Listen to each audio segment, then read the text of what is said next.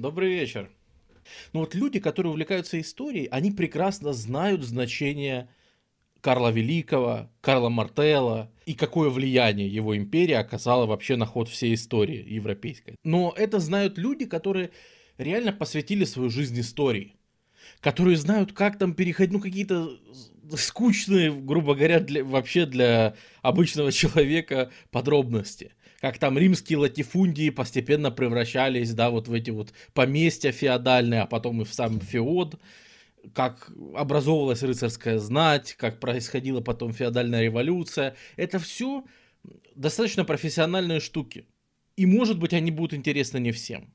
Поэтому сегодня я бы хотел рассказать о той грани Каролинского ренессанса, 8, 9, 10 века, которая будет понятна и, как мне кажется, интересна всем. Я хочу показать империю каролингов как эсхатологический проект, который вдохновлялся концом света ни много ни мало, который вдохнов... вдохновлялся страшным судом. Мы скоро все умрем, живые, восстанут из мертвых, да? В общем, все восстанут и нас будут судить, и к этому моменту нужно готовиться – и целое государство, которое будет построено на этом и будет на эту идею работать. Вообще, что такое франки и чем они жили? И, ну, все-таки, в конце концов, Каролинги это будет правящая династия именно франков.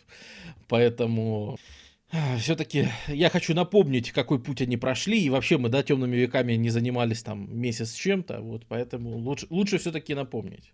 Когда Рим, Римская империя разваливалась, когда Римская империя ослабла, франки э, перешли там Рейн и тоже стали заселять вот э, римские провинции Галлии.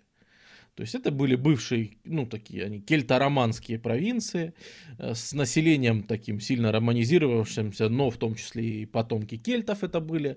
И франки их начинают заселять. Вот с 5 века, с конца 5 века мы видим, как франки завоевывают. Это будет, э, вот если мы сейчас переместимся в 6 век, да, это будет знаменитый правитель Хлодвиг. Ну, мы об этом уже говорили, поэтому я проскакиваю довольно быстро, вы уж извините.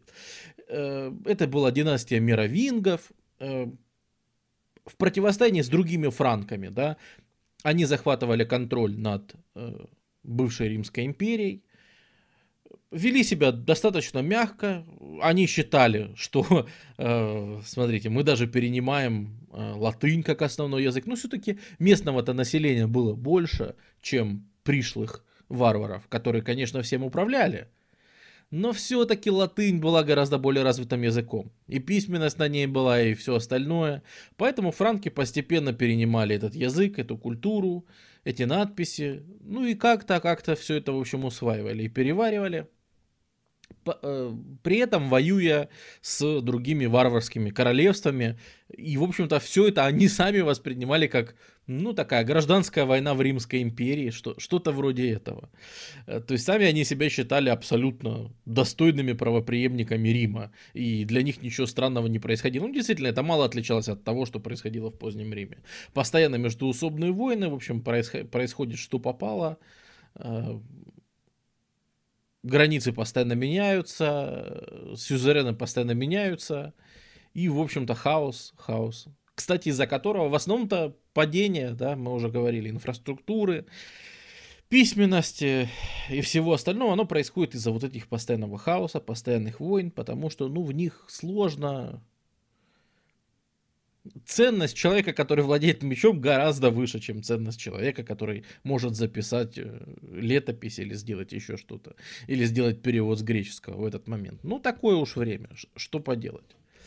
Такое не очень простое время. Да, вот и у, еще у мировингов, да, была эта большая проблема, что постоянно приходится, ну, так как это варварские все принципы, еще, и это родовая знать, Э, они постоянно делят территории между сыновьями, да, они обращаются с этой территорией как со своей собственностью, а не как собственностью государства. Вот.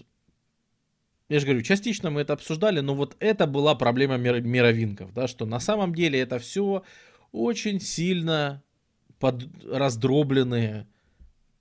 То есть там каждый э, этот самый вождь отдельного, отдельной ветки племени франкского, да, это по сути своя территория. И он делит между сыновьями, они все делят между сыновьями. И, в общем-то, в таком состоянии, да, франкское королевство, оно было и при Хлодвиге. Географически, да, оно такое большое, потому что, собственно, оно практически копирует э, римскую провинцию, ну, вот, Галлию римскую. И как бы они считали, что, ну, мы правители Галлии, значит, отлично.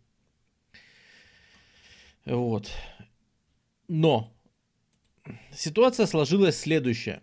Шли вот года, постоянно происходили вот эти вот переразделы и все остальное. И сложилась очень интересная ситуация. В постоянных этих войнах, в постоянных замесах правители мировингов и какие-то вожди, они очень часто гибнут в заговорах, вот в этих вот каких-то раннефеодальных спорах и всем остальном. И очень часто так получается, да, что следующий правитель, которого назначают, это, это ну реально дети. 12, 13, 14-летние просто дети. И когда у тебя там королевич, э, которому 12 лет, то понятно, что государством правит не он, а просто местные мужики, которые к нему подмазались. И реально, да, происходит такая вещь, что вот этими мальчиками взрослые бородатые мужики, а эти же еще мировинги, да, они же гордились своими патлами, то есть они еще и волосатые, вот, они ими крутили как угодно, то есть там, понимаешь, я тебе, посов... я тебе подарил вкусный леденец, да, а ты мне подарил э, аквитанию, например. Вот такие размены просто на изи заходили, понимаешь? Ну, то есть это, это несерьезно, это вырождение политической обстановки в, в, ну, в стране, если это можно страной назвать. Но это реально вырождение политической игры, когда вроде бы формально короли, которые воспринимаются просто как игрушки. И по сути всеми делами в такой ситуации управляют не вот эти вот дети, которые дети детей, плюс варвары, они же полигамные, они же приходят, это еще церковь как раз во время сегодняшних преобразований только моногамные браки станут широко распространены. А варвары, они приходят, они держат по нескольку жен, поэтому детей у них очень много, которые готовы воевать и убивать друг друга такая вот ситуация складывается, что фактически всеми вещами управляют не короли, а ответственные за это личности. То есть, ну, вы понимаете, выбирается чиновник, называют его мажордом, вот, майордом, и выбирается вот такой вот майордом, который управляет делами, финансами, там еще чем-то. И вот каролинги, которым относятся и Карл Мартел, и Пипин Короткий, и этот самый Карл Великий, и Людовик Благочестивый, все, кого мы сегодня будем разбирать. Они все выходят из вот этой династии не королевской, а династии управленцев, чиновников, которые управляли регионом Австразия. Был такой регион вот в, в древней Франкии, э, вот, который называли Австразией. И это были вот майордомы, которые занимались, ну, чисто управлением. Но так как, в принципе, власть принадлежала фактически и им, да, они за все отвечали. Ну, так и получалось, что они вели войны от лица короля, при этом крутя, конечно, этим королем как угодно. Хотя, да, франки, они быстро принимают католичество, э, варвары все вокруг были арианами, а франки принимают именно католическую версию, папскую версию христианства, это, ну, то есть такую официальную, скажем так. Э, опять же, почему? Ну, не знаю. Наверное, Хлодвиг в свое время просто угадал но это их выгодно тоже отличало, что с ними как-то считались, да, с ними было не лень вести переговоры, какой-нибудь Византии, еще там Велисарий будет с ними договариваться, чтобы э, в свое время договаривался, чтобы там разбить э, астготов в Италии. То есть э, чувствуют они себя в принципе неплохо на этой территории. И действительно так вот получается, да, что э, вот эти вот каролинги, ну, допустим, допустим, возьмем того же Карла Мартелла, который к, к этим каролингам тоже относился. Они как бы от лица официальной династии ведут постоянно войны в этой стране. И от лица вроде бы королей, но они сами по себе захватывают и снова объединяют практически эту страну. Вот. И Каролинги какое-то время, в том числе и при Карле Мартеле, они не будучи э, королями, они фактически контролируют всю эту территорию. Это очень интересно, потому что, например, Карл Мартел там 25 лет правил Францией, при этом не считаясь королем, а просто майордомом Австразии. Вот. Ну, потом, потом он стал и майордомом Нойстрии, и майор, ну, Нейстрии, да, и майордомом всех остальных земель.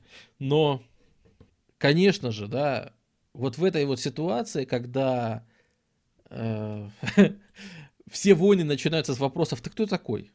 А ты кто такой? И все, и пошла война. Этим вообще активно живет Европа вот в данное время. Проблема с легитимностью власти очень большая. Потому что пока был Рим, понятно, на что он опирался. Как минимум на свою историю. Уже этим он мог во многом как бы доказывать свое право править этими народами, еще кем-то, да. Когда приходят варвары, им все-таки не хватает запаса легитимности. Они, ну, чем ты докажешь, особенно если у тебя не хватает военной силы, чем ты докажешь, что ты вообще должен тут править? Как бы, кто тебя сделал главным? Твоя армия? Ну хорошо, давай выходи в поле, сейчас подеремся. Ну то есть, да, пока что это право сильного. Просто кто сильнее, тот и правит. Это не очень удобно, потому что ты сегодня сильнее, завтра против тебя соседи объединились, ты стал слабее. И это очень такая дестабилизирующая обстановка, да. Нужен запас прочности, нужен запас какой-то, вот есть необходимость в идеологической подоплеке. Понятно, что это мы сейчас такие умные так это обсуждаем, да. На тот момент, может быть, эти люди так это не воспринимали. Но реально, почему каролинги станут нормальными правителями, с которыми многие согласятся, хотя тоже войн придется вести очень много. Но это все-таки благодаря битве, битве при Пуатье. Э, когда в 1932 году, вот, собственно, под Пуатье, рядом с французским городом Тур, удается остановить арабское нашествие из Испании, из Аль-Андалуса. Ну, вы помните, это расширение халифата, э, который, собственно, раскинулся тут на гигантских просторах э, арабского халифата. Арабы захватывают юг Франции, э, Нарбону, э, Нарбонский порт и дальше громят Аквитанию, ее там силы самообороны, так скажем, те ополчения. И вот Карл Мартел для борьбы с арабами, э, он собирает войска, и как бы он становится человеком, которому удалось собрать серьезное войско, прийти под Пуатье и там дать конкретный бой арабам. И после этого, понимаете, у Карла Мартелла появляется слава человека, который разбил арабов, который спас Европу от нашествия который, да, если поначалу арабы воспринимались в Европе как просто некая христианская секта, которые, ну, вроде бы верят в то же самое, но только что-то немножко по-другому, но, в принципе, примерно, в общем, христиане, да, то уже к восьмому веку появляется ощущение того, что, наверное, это все-таки не христиане, а, наверное, это вообще народ вот этих вот опять гогов и магогов, наверное, грядет конец света, да, и вот там пришел антихрист, и вот, короче, эти орды исторглись там из пустынь, и вот они пришли, в общем, по нашу душу, и несут с собой конец света, да.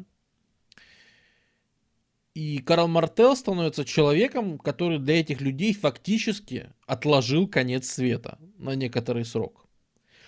Понятно, что мы все умрем. Понятно, что страшный суд неизбежен. Вообще тема апокалиптичности сознания средневекового человека это очень интересная тема. Потому что люди жили ощущением того, что, ну, грубо говоря, завтра ты можешь не встать. Потому что ты ляжешь спать, а утром ты уже проснешься на страшный суд. Да, и там, если ты там, я не знаю, нагрешил больше какого-то уровня, да, тебя уже завтра к вечеру будут черти драть в котле. Вот. Это не очень приятная перспектива.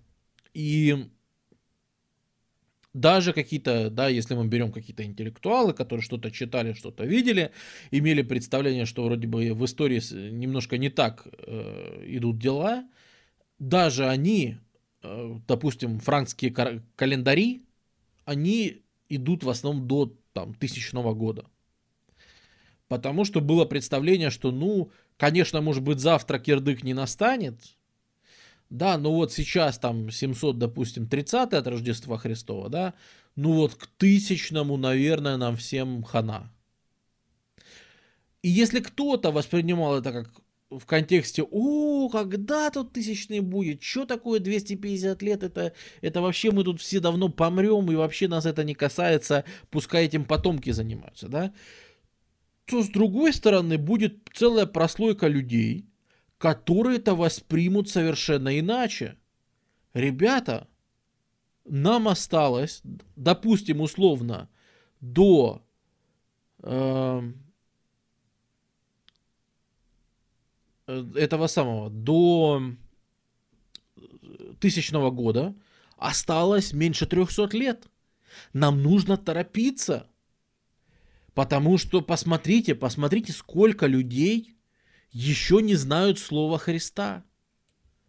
Посмотрите, сколько людей еще как бы не уверовали в единственную правильную веру, да? Сколько людей живут во грехе, попадают в ад, ад просто будет перенаселен, он в конце концов не резиновый, вы что вообще творите, да? И все эти люди, они еще не христиане. И как же так? Вы нас, получается, христианское меньшинство, а уж среди такого меньшинства святых и прочих так вообще, нам приходится грешить, постоянно убивая каких-нибудь арабов, соседних варваров, еще кого-то, постоянно убивая, да, а давайте-ка мы принесем всем вокруг слово Христа. Мы объединимся во Христе, и тогда, когда мы убьем всех нехристиан или обратим их в христианство – на земле настанет мир. Мир полон греха и не знает Христа. А так как ты не знаешь Христа, твоя жизнь пуста, естественно. И поэтому, а кто, кто вообще имеет право нести Слово Христа, кроме представитель которого отбил самих вот этих вот, ну, как считалось, да, понятно, что я к арабам отношусь абсолютно нормально, да, но как считалось, отразил вторжение вот этих вот орков, каких-то гогов и магогов страшных, да, вот он их отразил при Пуатье. Он показал, что он готов биться там не только за себя, а, грубо говоря, за христиан, за веру Христову. И вот они их там, этих монстров победили, да. Это же война света, да, вот он, вот он, рыцарь света, проводник. Кому, как не Мартеллу, Пипину Короткому, впоследствии Карлу Великому, да, у них есть карт-бланш и доверие каких-то интеллектуальных элит на то, чтобы начать вот эту вот битву добра со злом, стать в ее главе. Но все-таки этого маловато. Они простые все-таки варвары. Даже потом, когда они станут королями, да. Все-таки они миряне. Ты обычный человек, ты режешь. Где твоя святость? В чем твоя святость? Ты всю жизнь убиваешь каких-то мужиков, да, Карл Великий с трудом имя свое писал. Он реально он в поте лица пытался э, научиться писать свое имя по латыни. Ему это вот таких больших трудов, да, стоило. А, то есть, и уж тем более, да, как он мог там петь гимны и славить Господа и все остальное делать правильно. Нет, не мог он, конечно все-таки вам нужна еще святость, вам не хватает, у вас есть сила, да, вы готовы положить свою жизнь за Христа. Это первая составляющая, и это важная составляющая, да. Но нужна вторая сила, которая бы вас осветила, которая вас бы авторизовала, уполномочила на то, чтобы это слово Христа нести. И вот этой силой становится потом и в данный момент становится папство – и именно на необходимости объединения с какой-то большой силой, которая тебя прикроет, а ты ее как бы ты ей даешь идеологическую основу, да, это будет папство. Потому что переносимся в Италию, переносимся в Италию. Что такое папы римские в этот момент? Это очень несерьезное дело. Папа римский в, в, в 7-8 веке это э, земли Византии. Он отчитывается Константинополю. Он должен выполнять приказы и молиться так, как говорят в Константинополе. Если в Константинополе, например, приходит император-иконоборец, который говорит, а ну все выкинули теперь иконы, вы молитесь идолам, короче. Говорили, не сотвори себе это кумира, да, вы какие-то деревяшки раскрасили и молитесь им. Выкинуть это все, да? Естественно, папа должен брать под козырек. Если он этого не сделает, его тут же заберут и все. При этом, казалось бы, даже, что папу выбирают в Риме, да, вот заседают и э, его, допустим, выбрали этого папу. Но он не может занять свою должность, пока его не, как это сказать, авторизуют экзархи в Равенне, которые тоже подчиняются Византии. Они должны там обряд consecration, да, произвести, освящение или как это сказать. И вот тогда, мол, только папы утверждают. Ну и то, что мы говорили, да, а, все папы на данный момент, они все назначались и приезжали из Востока, там, из Сирии, например. Вот, поэтому пока что это подконтрольная сила для Византии. Но у Византии начинаются огромные проблемы с теми же арабами. У Византии к 8 веку страшные проблемы с болгарами, с аварами, со вторжением вообще славянских племен. Вы помните, да, мы это все обсуждали. Византия теперь далеко не везде может свою власть вот так сильно навязывать. Понимаете, я не знаю, это совпадение, как говорится, не думаю, да?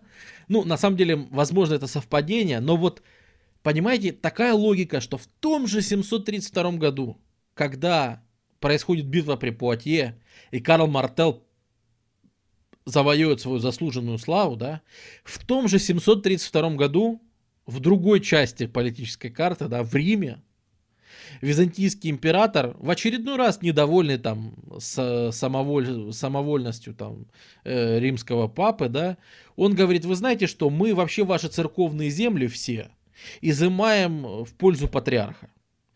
Ну, в смысле патриарха Константинополя, да. Э, то есть э, в Константинополе сидел главный, ну, православный, да, восточно-христианский патриарх. Официально, официальный раскол еще через 300 лет только будет. Но по факту раскол уже, уже есть. Вот. И он говорит, что вы все свои земли, там, церковные, все имущество, золото, там, все, что есть, там, вы это все сдайте, значит, в пользу нашего патриарха.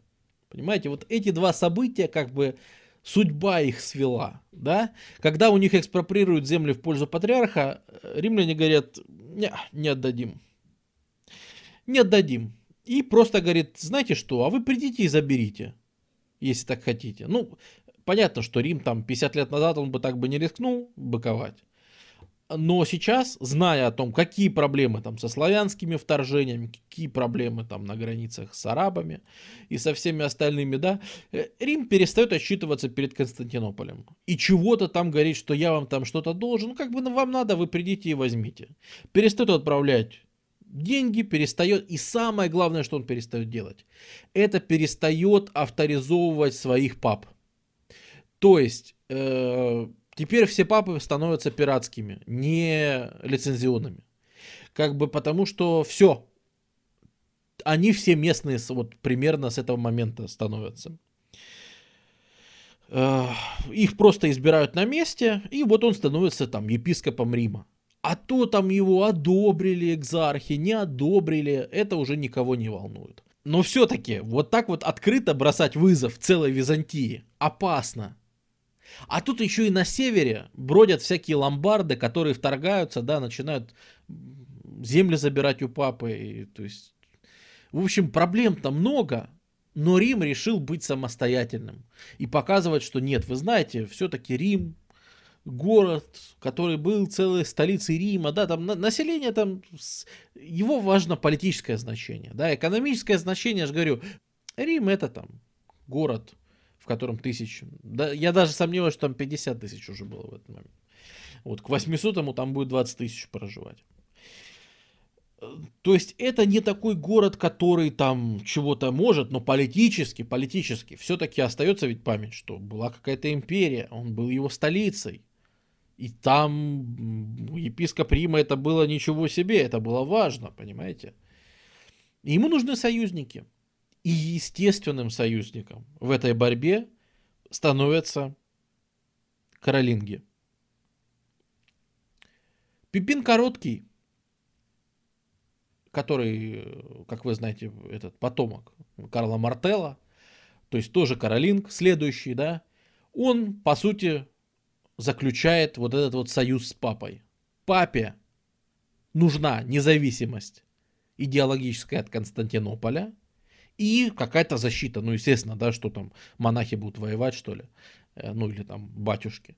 Вот. И нужна какая-то сила военная. А франкам нужна идеологическая надстройка поверх их вот этой вот силы то есть что-то, чтобы придавало им вот этот вес, как воинов света и добра. И вот эти вот две блуждающие искры, мы же их называем темные века, да, они мечутся в этих темных, в тумане этих темных веков, пытаясь вот тыкаясь в разных направлениях, непонятно куда, пытаясь найти какую-то идеологию, пытаясь найти какую-то опору, и в итоге находят друг друга. И этот союз, будет очень плодотворным. Этот союз породит то, что потом назовут первым европейским ренессансом, каролинским ренессансом. Это союз, с одной стороны, франков как секулярного, материалистического, грубого, крепкого государства, а с другой стороны, Папы Римского как идеологического, религиозного авторитета – все это основано, конечно, в том числе и на экономике, да, вот тут у вас показано Пипинише Шенкунг, это как раз, да, в 756 году Пипин Короткий, он э, мочит всех этих ломбардов, которые тут были, то есть очищает Италию от всех конкурентов папы, которые могут ему представлять физическую опасность, и дарит папской области, то есть для управления папы, церкви и всего остального, вот, вот эти вот земли, которые тут показаны э, вот этим вот оранжевым цветом. Вот. И вот папская область становится уже действительно большой, важной, ну, вполне адекватной, в том числе экономической силой. Э, ну, естественно, формально, да, это все тоже в каком-то виде, можно сказать, входит в, во Франскую, наверное, империю. Но все-таки это считается папской областью, и независимость оно оставит себе еще очень-очень надолго, на, на годы и годы вперед. А Каролинги династия сами верили или просто использовали религию? Тостер. Сложнейший вопрос. Я не знаю, как на него ответить.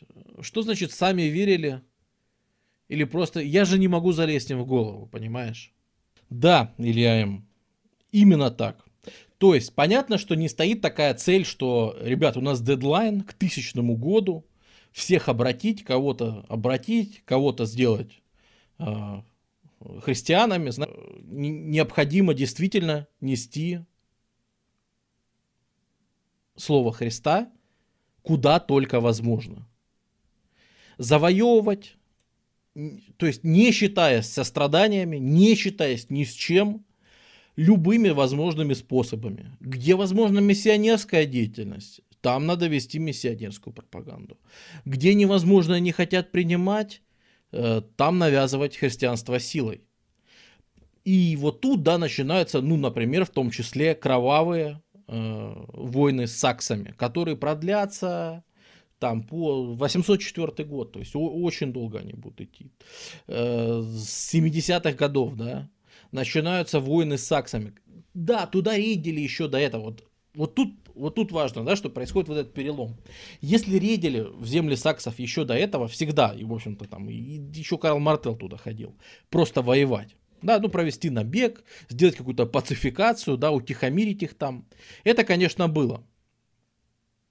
Э, дедлайн не стал каноном я же говорю, что не было такого, вот, знаешь, четко записанного, что к тысячному.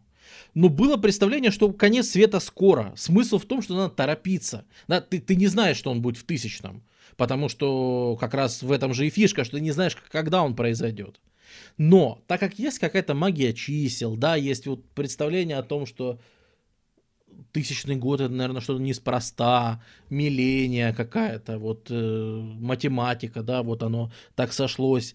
То есть это такие представления, ну, эсхатологические, да, это не значит, что они, их как-то надо там подразделять, под, разбивать на то, что было. Нет, в том-то дело, что мы не знаем, когда произойдет великий, ну, страшный суд, да, но, судя по всему, скоро. И поэтому, понимаешь, поэтому мы можем начать обращать всех э, в христианство. Вот, собственно, Карл сам Великий, да. И вот при нем это начинается, вот, э, изображение, это крещение а, тех же саксов. Эти саксы поддерживали контакты с английскими, а было наоборот Пиночет. То есть не эти саксы поддерживали контакты с теми, а те саксы, сейчас, сейчас, сейчас скажу, э, те саксы, они использовались франками, для того, чтобы приезжать, ну, типа, они же их обращали, да, в, свое, в христианство. Саксы, естественно, которые жили на территории Герман, ну, германские, да, на континенте, они были, конечно, еще язычниками, там, без письменности, без всего.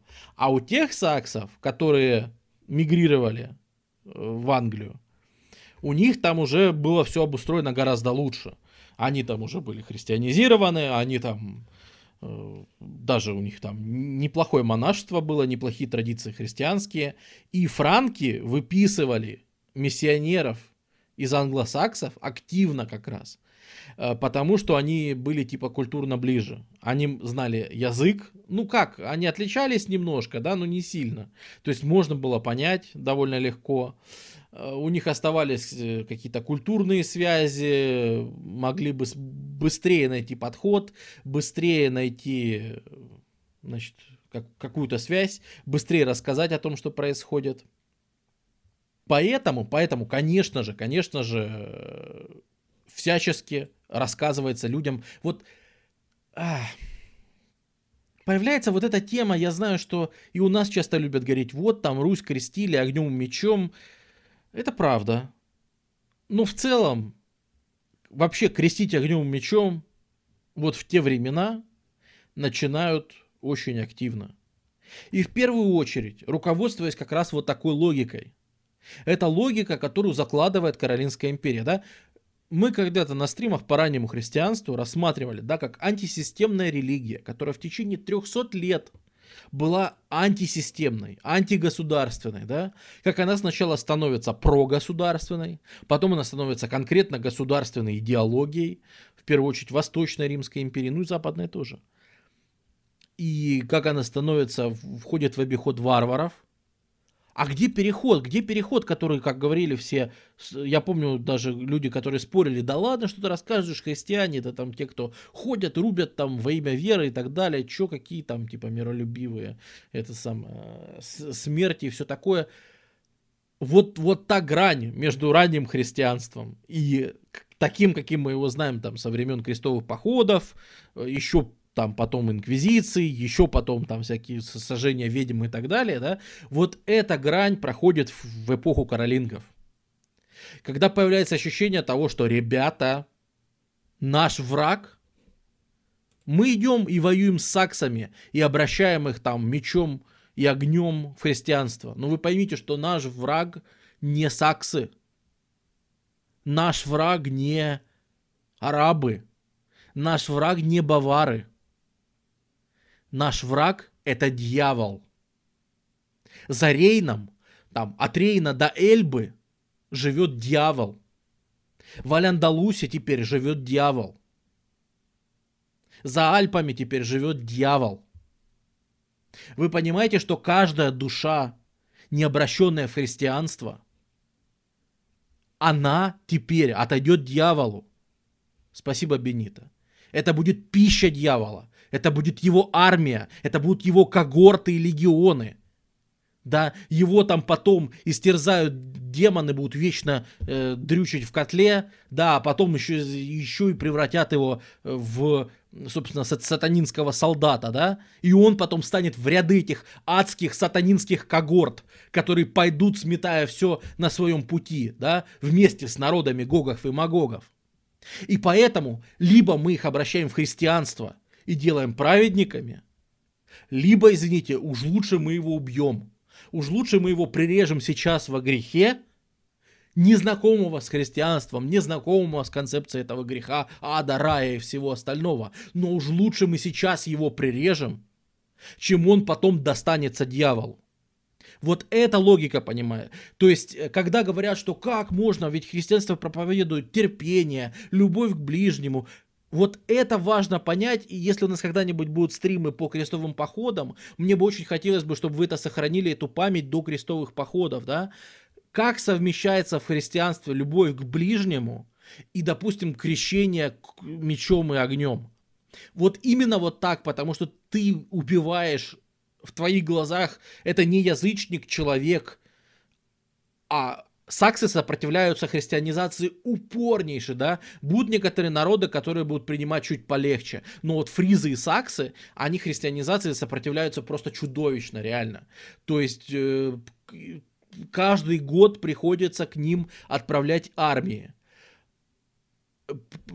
потому что ты приходишь, ты говоришь, вы все принимаете христианство, да, ну вот сила ты их нагнула, они говорят, хорошо, только оттуда уходит там твоя армия, они тут же говорят, нет, нет, все, мы не христиане, они отрекаются, опять приволакивают свои идолы, своих э, этих самых, своих, значит, идолов, снова начинают им молиться, короче, нет, мы опять не христиане, да? Да что ж такое, опять приходится к ним отправлять войска чтобы опять вот, э, значит, пойти и их туда же обратить.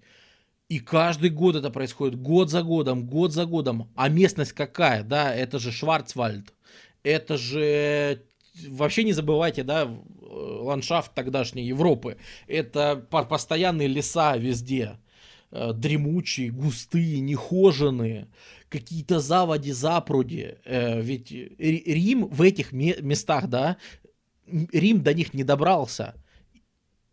То есть какие-то, может быть, даже походы были, но это были, во-первых, единичные походы, во-вторых, римская как цивилизация, инфраструктура, она до этих мест не добралась, это реально дикие земли, да, нет городов, нет ничего, это постоянно какая-то партизанская практически война, это очень сложно все, но потери, которые несут там франки, да, они страшные, они совершенно несопоставимые для покорения каких-то, ну, сравнительно небольших территорий, в лесах, не особо чем-то богатых и всем остальным, да. Но откуда вот эта ярость и откуда все-таки желание довести это до конца? А вот оттуда желание. Потому что у тебя есть, с тобой есть идея, с тобой идет идея обращения в христианство. Представь, ты обычный человек, ты обычный Вася из города Ахена, например, да? Это потом будет столица всего этого Регнум Франкорума. Вот. И, допустим, ты, как представитель, да, и ты не просто Вася, который идет и убивает Петю, а ты Вася из Регнум Франкорума, который просто по повелению Папы Римского сражается с дьяволом здесь. У тебя не просто да, ты там читаешь молитвы, ты читаешь эм, псалмы, ты ходишь в церковь, видишь фрески, видишь изображения, ты в принципе живешь в христианском мире, ты в него вовлечен. Но все-таки все эти ангелы, суд, святые, это события либо давно минувших дней, либо некие твои представления метафизические, которые ты видишь как бы они у тебя в голове находятся, да, это, ну, не, не то чтобы фантазии, но это твои представления, скорее, о том, как выглядит метафизический мир. А тут у тебя есть возможность с ним поиграть в интерактив, прийти напрямую дать дьяволу, понимаешь? Это очень сильная мотивация, за которую реально можно умереть, ничего не жалея. Но из-за нее можно и убить, да, никого и никак не жалея. То есть, э, там, в 782, по-моему, году э, будет, там, вот, саксы, да, упорно не принимали э, христианство, и поэтому, там, 4000 людей просто вывели и просто казнили. Вот 4000 саксов там за один раз, их всех просто казнили за то, что не принимали христианство. Но в итоге, в итоге, у них получается. В итоге получается, да, может быть, пройдет довольно много времени, да, но в итоге они распространяют вот эту вот цивили... Э, христианскую, так сказать, цивилизацию. естественно, все тут же застраивается, да, какими-то церквями. Естественно, э, принцип же был такой, что главное крестить, а объяснить можно потом. То есть, э, в первую очередь, франки добивались чего? Того, чтобы ты, во-первых, крестился, ну, то есть там завести тебя в реку, да, ну, собственно, э, это забаптайзить тебя надо, законвертить, вололо над тобой произвести. И вот над тобой производят вололо и дают тебе нательный крестик. И учат креститься, да? И все, и говорят, теперь ты христианин. А что, ну хорошо, да. А что это значит, тебе объяснят потом. Ну и потом там к вам в поселок заезжает какой-нибудь э, миссионер, возможно даже англосакс, да, и он уже начинает рассказывать, а что такое Библия, а что такое вообще была эта история. То есть люди иногда, являясь как бы формально христианами, да, они иногда годами ждали, чтобы им вообще объяснили, что это значит. Потому что, опять же, почему? Потому что надо торопиться. Торопиться надо. Времени нет. Пускай мы их сейчас научим креститься, мы спасем их души. А то, что они хотят понимать, что это значит, ну, блин, извините, многие что-то хотят. У нас, может быть, на это сейчас времени нет. Вот. И на самом деле миссионерская деятельность, она не менее интересная, чем вот эти вот войны, потому что миссионерская деятельность... Эм... да. Э, миссионерская деятельность, она же часто вовлекала какой-нибудь э, творческий подход. Обязательно. Black Safer, спасибо. Эм, творческий подход в чем, да, ну, мы там знаем все эти истории о том, как, э, например, приходит священник к дубу, э, какой-то он нам назывался, он просто назывался там э, The Oak, да, то есть это просто был какой-то вот некий дуб, какой-то там шикарный, которому там, наверное, он был очень старый, огромный, и ему там молились саксы. И это было просто там ничего себе святилище. Вот они все молились этому дубу. И приходит, значит, христианский священник, приводит с собой ребят там с пилами и совсем говорит, пилите. И пока они пилят этот огромный дуб, он ходит и кричит, ну где ты там? Бог, например, какой-нибудь. Ну где ты? Давай, молния, вот сюда мне, в бошечку мою выбритую, а у них же как раз выбрита такая лысинка наверху. Давай, вот прямо сюда мне в темечко, заряди, заряди, давай. А, естественно, собираются, да, вся знать, собираются все местные посмотреть, ничего себе, человек пришел, ну, вот так вот просто бросать вызов лично Богу, да, на что священник объясняет, за мной стоит Бог, по сравнению с которым вот эти вот ваши идолы, это просто чмошники и сопляки. За мной стоит Бог, который создал ваших богов. Вы понимаете? Он создал все сущее, в том числе и вас, в том числе и ваши фантазии. И то, что вы там себе нафантазировали каких-нибудь домовых или богов, или духов, или что там у вас вообще. Вот неважно, что вы там себе придумали, неважно, от шаманизма до каких-нибудь там, я не знаю, полу э, этих религии. В общем, неважно, какие, какие бы они у вас ни были, да, но все это придумано моим Богом, настоящим, единственным, который все сущее сохранил, сотворил, понимаете? Поэтому, ну, ну, ну, пускай, пускай ударит меня молнией, пускай он со мной что-нибудь сделает, да, и уничтожая вот этот дуб, он доказывает, что ну нифига себе, а его никто не казнил, его не поразила молния, с ним ничего не случилось. И он при принес на своих плечах, слушай, ну может быть действительно тогда, да, раз он оттуда пришел с вот такими силами, может быть что-то, может быть что-то у него есть такое. Эм, а было ли в обратную сторону? Ну как тебе сказать? Э, что значит в обратную? Кто тебе даст сделать в обратную сторону? Сила оружия, да? Опять же, занимался бы этим, я же говорю, важен симбиоз Рима и франков. Без франкского оружия это все было бы невозможно. Потому что ты это должен все-таки вещать с позиции силы, понятное дело, да. Если ты приедешь, э, это так же, как потом будет проповедь в Испании, да, когда Испания будет в Америке, в латинской, проповедовать христианство, они ведь тоже это будут делать с позиции уже европейской испанской силы, да, с позиции силы испанской монархии. Потому что изначально ты доказываешь свой успех материальный. Смотрите, смотрите, где сильное государство. Кто убил твоего папку, да? Я убил твоего папку, я сильнее твоего папки. А знаешь, почему я сильнее? А потому что у меня Бог правильный. Вот тогда ты можешь его убедить. А если бы ты просто пришел и чего-то им рассказывал, да, кто тебя слушать будет? Никто, конечно же. Вот, поэтому, понимаешь, да, будут там случаи, я же говорю, все равно, все равно эта проблема сложная. То есть, например, вот описаны, опять же, случаи, когда э, сакский вождь или фризский, вот я не помню, фри, из фризов, по-моему, э, сказал, что, ну хорошо, хорошо, я согласен принять.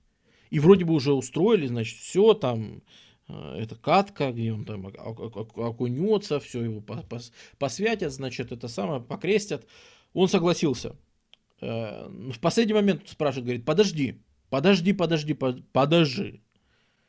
Э, какие источники? Эм, да их, в общем-то, достаточно, ну, я же говорю, они в основном английские. То есть я выкладывал на этом самом, на стриме какой же это был стрим?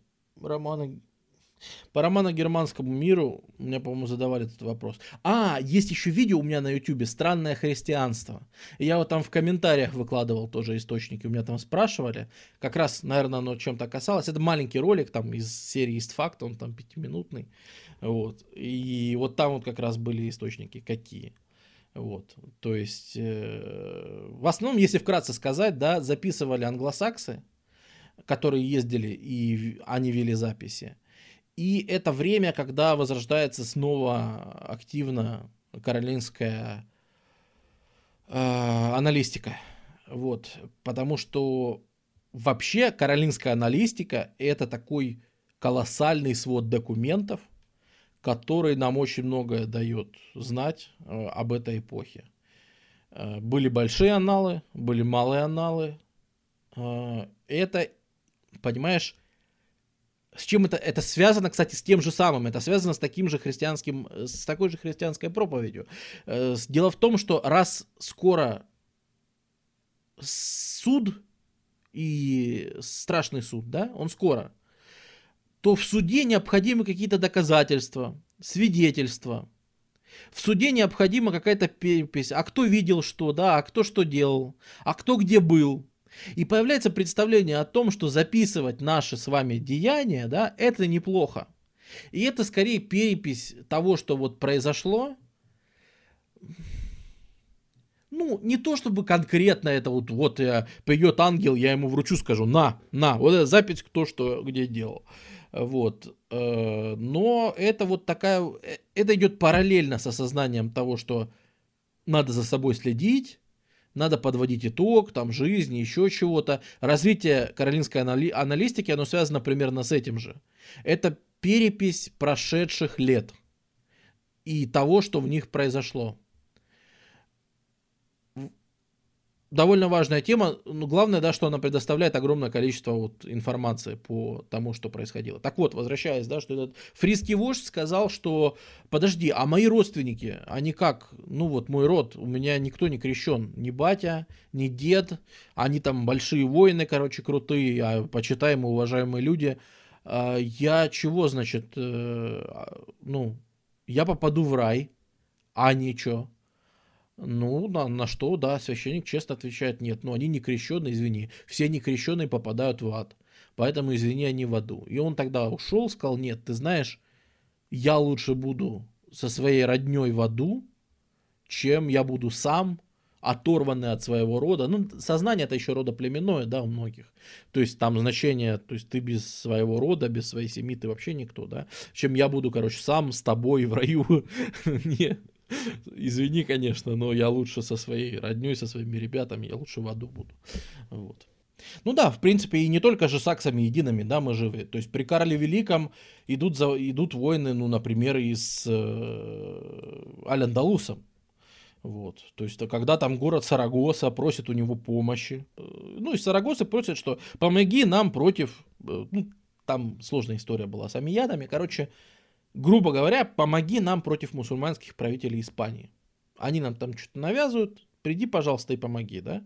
Карл Великий без проблем собирается, идет, и опять же, с, армией, да, он приходит в Сарагосу. Сарагоса говорит, ты знаешь, Карл Великий, извини, но мы передумали. нам помощь больше не нужна. И город закрывают вместе с воротами, вместе со, ну, в общем, со, со всем они закрывают и говорят, нет, Карл, мы тебя не пустим. Карл говорит, окей, разворачивается и идет назад во Францию, во Франкию.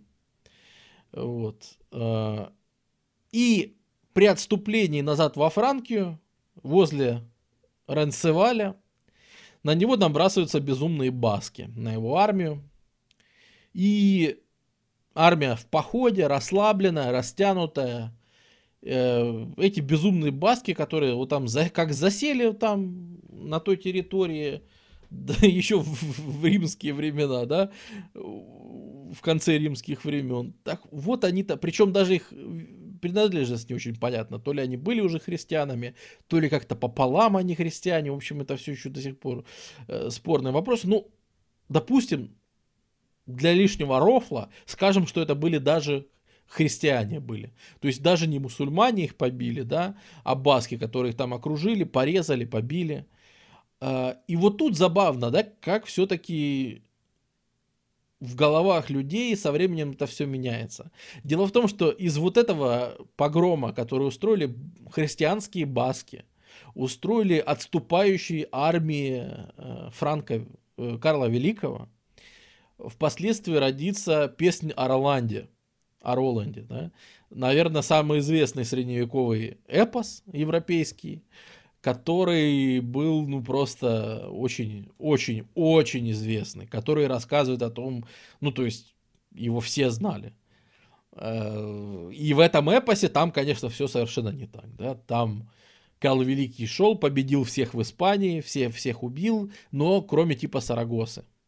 Вот. И потом его там в ущелье подлые сарацины, куда-то пропали христианские баски, оказалось, что это подлые сарацины.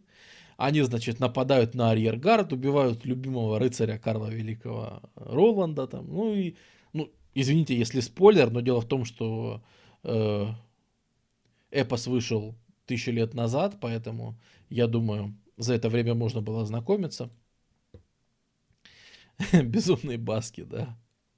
Вот. Э, песни о Роланде, о Роланде, да, она появляется э, лет через 200 после вот этих событий. Э, ну, как мы ее видим в записанном виде в каком-то.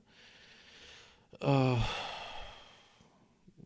и она, конечно, выглядит совершенно по-другому, да. Ну, а к 13 веку она уже приобретает такой канонический характер, который, ну, уже совсем никак не похож на э, оригинальную вот. вот, кстати, интересно, что, да, церковные центры э, Франкской империи и как это все, то есть излучатели, излучатели. Повсюду строятся церкви, храмы, аббатства. Им отдаются, так как вот влияние церкви настолько сильным, да, просто в экстазе в этот момент сливается церковь и государство. Эм, значение того, что, ну, значение церкви вот такой вот, прям сильное, которое, понимаете, у них же, они взаимно обмениваются легитимностью друг к другу, переливают легитимность. То есть, с одной стороны, эм, папа, он крестит, э, он да, вот, наверное, стоит об этом сказать. Э, в итоге, чем это все заканчивается, вся эта история с крещениями и всем остальным? Заканчивается все тем, что в 800 году Франка Великого, о, Карла Великого, Франка, блин, Карла Великого делают императором. Возрождают вот тот самый забытый, да, который императора на Западе не было, извините, с 472 года. Давным-давно это все забыто. Давным-давно все инсигнии отправлены в Византию. Давным-давно это, как бы, ребята, э, уже давно вроде бы отказались от титулов императора. И тут, и тут, в какой-то момент папа Лео III, кажется, возлагает на голову Карла Великого корону и, значит, делает миропомазание на императорство. Ну, надо сказать, что это серьезный шаг, потому что это как бы титул. Это, это, это пред, предъява, в общем, направление. И в первую очередь это вызов, конечно, очень серьезный Византии. Потому что, извините, э, мало того, что уже Рим отказался отчитываться перед Византией в свое время и сказал, давайте мы лучше с франками будем дружить. Мало того, что франки завоевали многие территории в Италии, которые Византия все-таки считала своими, и вроде бы как «А отдайте их нам. Так еще и он теперь себя, какой-то там варваришка, непонятный, какой-то гер- германо-романский вообще непонятный. Он себя еще объявляет теперь императором, равный, что ли, императору, который сидит в Константинополе. Это сильное э, заявление. А реликвий в церквях на всех хватало, это же очень важно. Ну а что важно? Слушай, реликвия в этот момент, да, естественно, а, начинается настоящая охота за реликвиями. Э, начинается, ты что? А мы там нашли ногу святого там Вирта.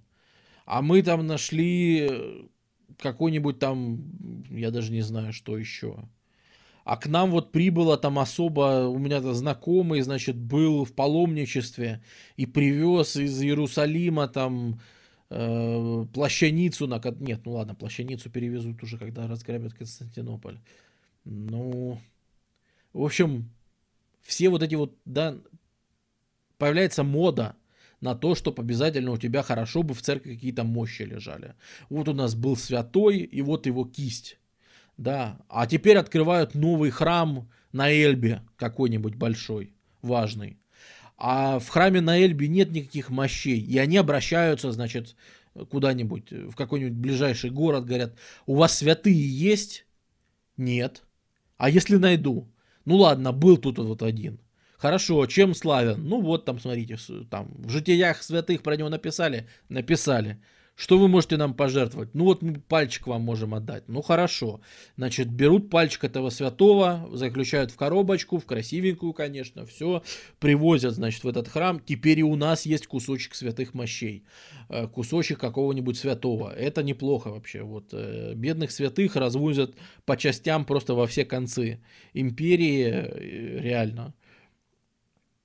И, конечно, заиметь какую-нибудь вот такую реликвию, там, хоть, хоть мизинец левой ноги святого, хоть что-нибудь, но это вот обязательно. Естественно, насколько это все достоверно устанавливается, да, что, а с чего вы взяли, что это был, ну, как бы, а докажи, что это рука святого, там, еще что-то.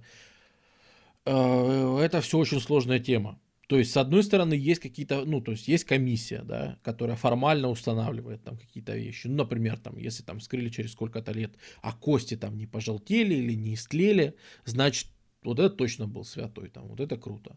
Вот. Но опять же, а где гарантия, что там не подменили, пока везли, или не подменили тело, которое там лежало. Ну, то есть это все очень, на самом деле, сложная тема. Но церковь на это смотрит очень просто. Какая разница, по сути, настоящая это или нет, если настоящая вера людей? Какая разница, что лежит в коробочке, если вера человека настоящая? Мы вообще зачем всей этой религией занимаемся? Мы зачем души спасаем? Для какой-то формальной отчетности, смотрите, вот у нас тут все было четко по документам, э, сдал 3 килограмма святого, получил 3 килограмма святого или что вообще? Мы тут вам бухгалтерия, что ли, или рынок какой-то? Нет, конечно. Мы с вами занимаемся спасением душ. И с этой точки зрения вера человека, да, вот даже если она в нем на горчичное зернышко будет, это уже наша с вами победа. И поэтому, если у него благодаря этому он укрепляется в своей вере, то это исключительно все на благо, и поэтому, ну, конечно же, конечно же, можете делать что угодно. Смотрите, в чем дело. Влияние церкви колоссальное, доверие к ней колоссальное. Церковь настолько важна, что, ну, например, при обращении в христианство каких-нибудь очередных, очередного племени, могли к нему приехать, сказать, так, ребята, что у вас тут с мертвыми? А, хорошо, если они мертвых сжигали, тогда особых проблем не было. Тогда сказать, ну, они все в аду, значит, извините. А вот если это племя все-таки кого-то хоронило, то еще можно было спасти их предков. Э, это было отличное предложение, а давайте мы еще спасем ваших предков. Каким образом? покажите, где ваше кладбище. Показывают. Приходят, выкапывают всех ваших предков из земли, крестят, а теперь они, значит, мертвые христиане, а значит, их можно отпеть, отпевают и хоронят. Теперь они похоронены христиане. Вообще-то, узная об этом какая-нибудь там папская церковь или что-нибудь где-нибудь в центре, у них бы, конечно, волосы бы встали с дыбом, потому что это ересь лютая. Но с точки зрения миссионеров, которые это проводили, да, они считали, что, ну, как бы все способы хороши. Вот опять же, если кто смотрел ролик «Странное христианство», э, прекрасно помнят вот все эти переводы Библии для варваров, про которые я уже рассказывал, да, там, где, извините, святой Петр это просто какой-то берсерк, который там схватил меч и кинулся на римлянина, отрубил ему ухо. И, и там, а, нет, это, это в Библии он ему там ухо, да, поранил. А тут он разрубил его, короче, напополам. Там кровь хлыстала, залила там, значит, всю гору эту, на которой они стояли. И, значит, э, у него там красная пелена затмила ему глаза и все остальное, да. Вот. И тут появился вражий этот самый клан евреев, да, фарисеев. Это, короче, их был вождь Иуда. И пришел вождь Иуда вражеского, этого, это вражеский вождь, короче, клана евреев. И пришел, и там на Иисуса они, значит, напали. И попытались его убить там. А Иисус, там, там такие истории, короче, cool story были, что, блин, остросюжетные просто. И позавидуют современные блокбастеры, наверное. Вот. А, но да, случалось всякое. А, при этом, да, как-то церковь же нужно содержать.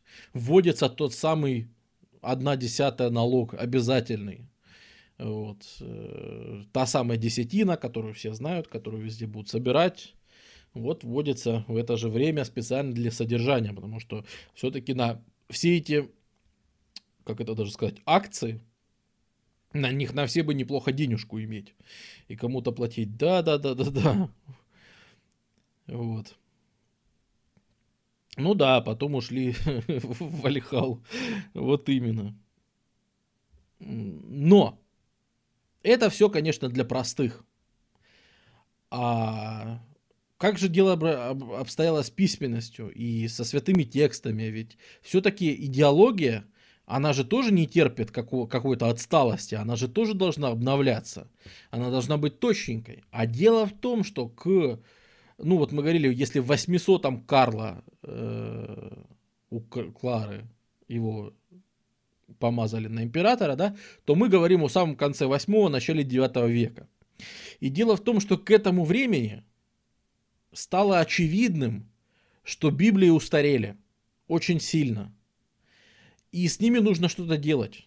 Потому что люди, а, активно общаясь и между собой обсуждая Библии, они внезапно поняли, что они говорят о совершенно разных учениях, о совершенно разных трактатах, пассажах и всем остальном.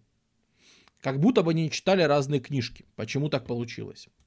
Э, дело в том, что единственный способ в эту эпоху Э, как-то копировать Писание, да, это простая перепись руками.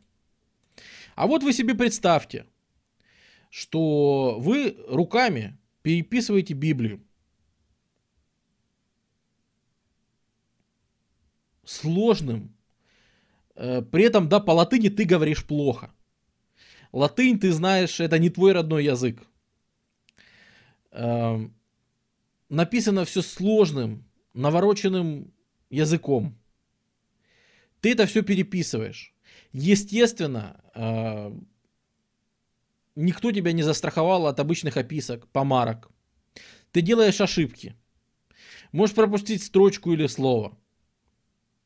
А тот, кто будет переписывать после тебя с твоего образца, он поверх этого сделает свои ошибки и пропустит слова.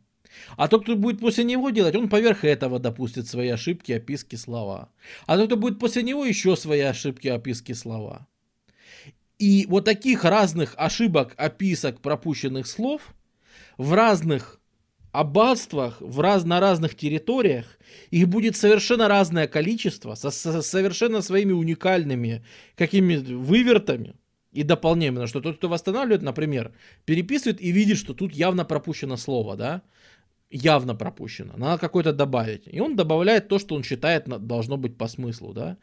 Он может добавить одно слово в Италии, а его коллега где-нибудь э, в Англии добавит совершенно другое слово, да.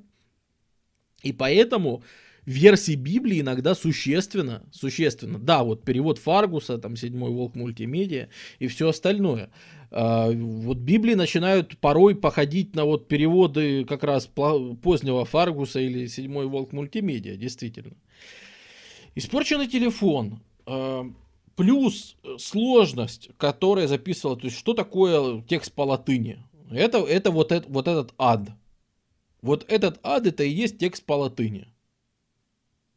Сенатус популюс кве романус. Все слова слитно, без пробелов, без знаков препинания, подряд с цифрами, со всем остальным. Э, понятия переноса слова нет. То есть ты заканчиваешь, вот на этой букве у тебя закончилась строчка, ты просто со следующей буквы без всяких переносов дальше продолжаешь писать. Э, как, как все шло. И точно так же ты, ты как бы у тебя ни правил переноса нет, ничего. Это вот такой слитный, тяжелый текст, который вообще пока прочитаешь, глаза сломаешь 10 раз. А представь, как это переписывать, а представь, как это перечитывать. В общем, все это очень громоздкая система. Э, и, в общем, все это очень сложно. И при Карле происходит очень полезная штука, которую, которая сказывается на нас с вами до сих пор. Э, производится централизация всех э, всех версий Библии. Да? Будут такие церкви специальные, как, это, как, как бы их назвать, синктенки, да, такие, в которых собираются самые прошаренные епископы, самые прошаренные священники. Они туда свозят разные версии Библии, сопоставляют их, и из них выводят самый правильный вариант, который после этого переписывают и рассылают. И вот если столица Вахине, да, например, э, вообще количество переписи Библии в этот момент за вот эти вот там, ну, за сто лет примерно, вторая половина восьмого, первая половина девятого века, по прикидкам будет написано около 50 тысяч Библий. Это не считая других всяких текстов. Да, то есть представьте, когда это работа вручную, когда это все так, это на самом деле масштабы очень, очень серьезные. Для того, чтобы это все упростить, в ходе вот этой вот работы по оптимизации э, франки изобретают прелестную вещь, за которую любой человек современный должен сказать им большое человеческое спасибо.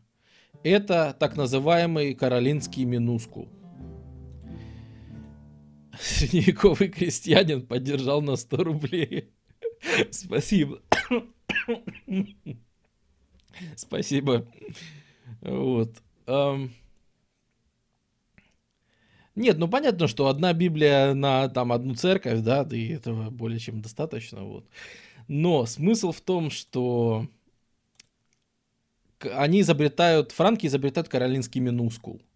Это письмо, которое выглядит примерно вот так они изобретают пробелы между словами. Они изобретают, э, как это сказать, э, капс, короче. В смысле, если римляне все писали капсом, то, э, значит, регистр, да, вот это вот, у них появляются заглавные буквы. То есть видно, когда начинается новое предложение. Появляется расстояние между словами. Появляется базовая э, пунктуация еще очень слабо развитая, но она хотя бы появляется. Ты хотя бы можешь по по понять, где хоть что-то, где хоть что-то начинается или заканчивается. Сами буквы становятся гораздо более понятными, там, ну, э, а почему тогда от него отказались? Э, топорик, это связано с упадком э, системы каролинской. Действительно, забавная история.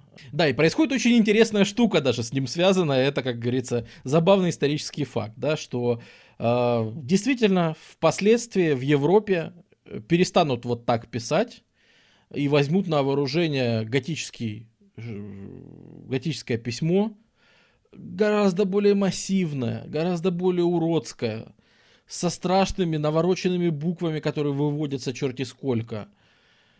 И потом во время Ренессанса, которого, ну, итальянского Ренессанса, авторы найдут античных философов всяких и античные тексты там Цицерона, еще кого-то, переписанные во время Каролинской империи, переписанные минускулом вот таким, и посчитают, что это и был шрифт античности, что так писали римляне.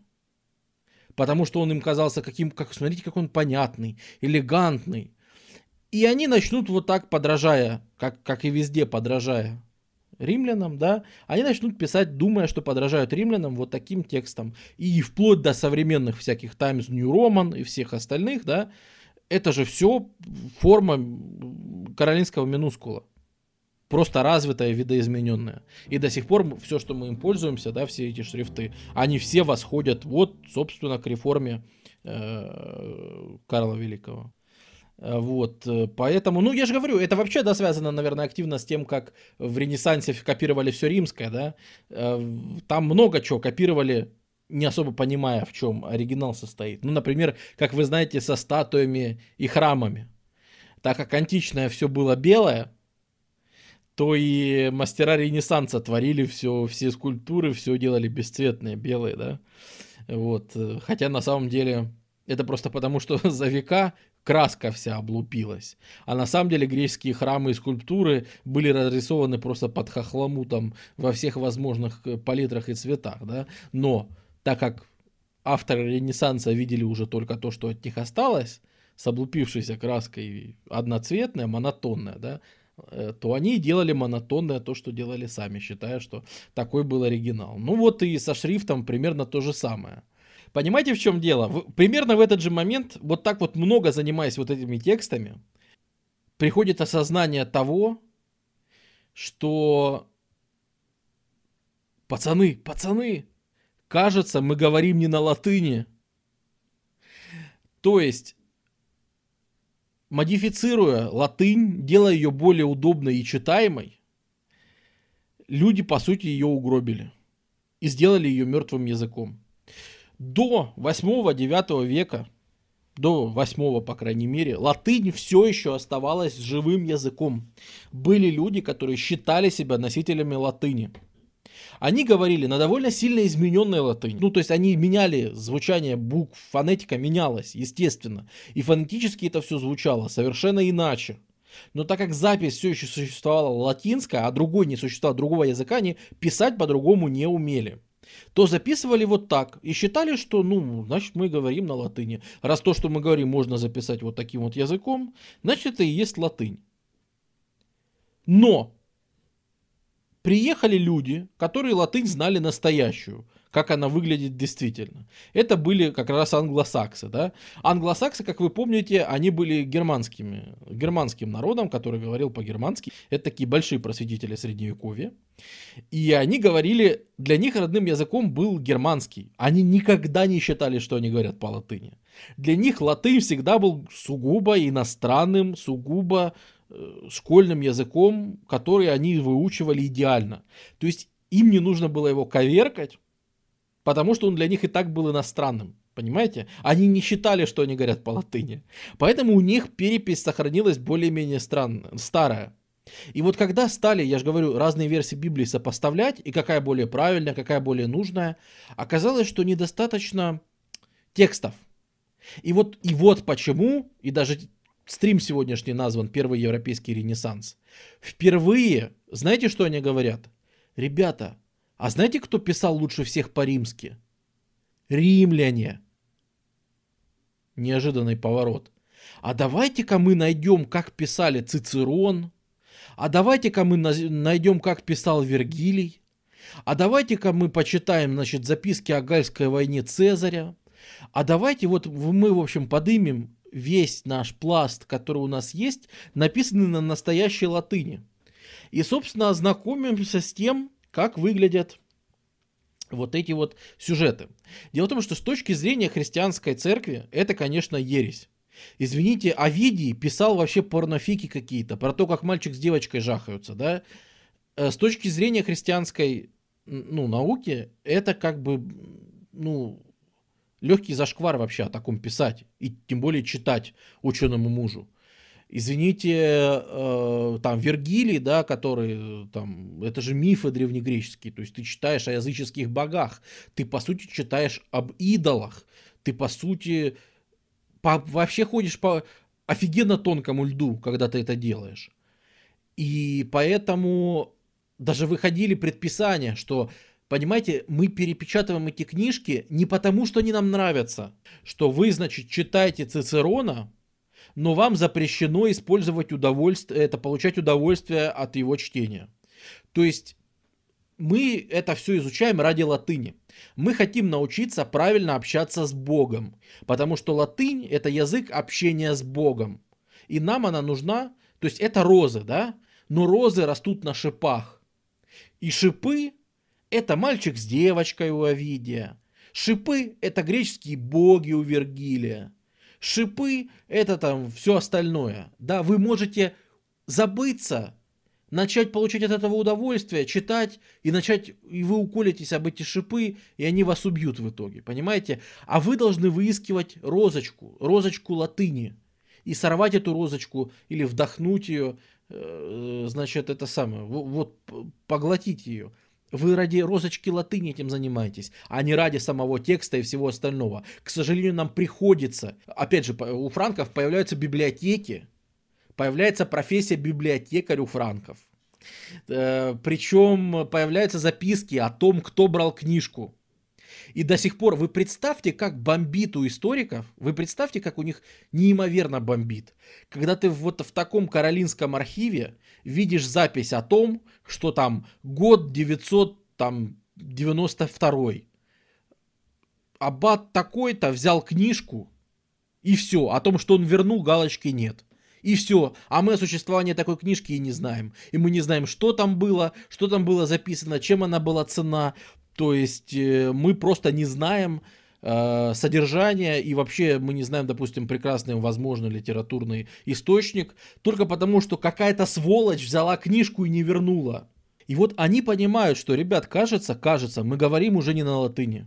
По-моему, если вот такая настоящая латынь, мы уже говорим на каком-то другом языке. А проблема в этом очень серьезная, потому что нам важно общаться с Богом по латыни. То есть представьте, что мы, оказывается, все последнее время читали молитвы не по латыни, а на каком-то странном языке, думая, что мы читаем их по латыни. Вы понимаете, что, наверное, в последнее время нас Бог перестал понимать, наверное. Мы возносим там, Господи, дай здоровье, помоги нам тем-то, сем-то. А он там сидит и говорит, а? Чё? Не по... Для него это выглядит. Мы говорим на исковерканной латыни, да? Как будто бы мы обращаемся к нему, типа, насальники, помогите ты, ты. Вот примерно вот как в самых плохих шоу низкопробных изобр... показывают иностранные акценты, да, вот старо-франкский, старо-английский, вот все эти там старые языки, да, они все на изначальную латынь похожи примерно вот в такой же степени. То есть как-то издаля они похожи, но судя по всему, да, Бог нас просто теперь не, поми- не понимает. И это ужасно, потому что, например, они приводят э, священника из э, э, какого-то монастыря, который при том, который там всю жизнь святил людей, и при том, как он их, ну, крестил, крестил людей, и при том, когда он их крестил, он говорил, он должен был говорить, как теперь оказывается, да, он должен был говорить и номене патрис филии, во имя отца и сына, правильно?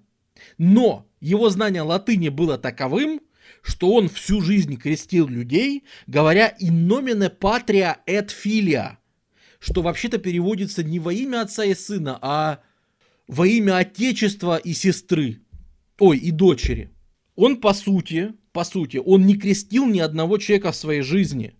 А они уже все умерли. Все, ты их уже не вернешь. То есть человек сотни людей отправил в ад. Понимаете, он, он неправильно прочитал, он сказал во имя Отечества и дочери. И теперь сотни людей в аду. Душ, бессмертных душ. Из-за того, что этот ракал неправильно что-то там знал латынь, произнес и так далее. Но он даже не знал, он же не со зла. Но получается, что он даже этого не знал. А, поэтому, поэтому, конечно, вы понимаете, почему для этих людей настолько важным становится приведение латыни к какому-то одному э, образчику?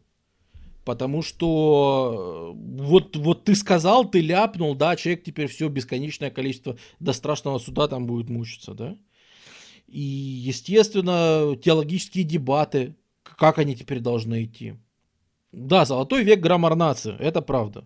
И начинается просто страшнейшая война правок.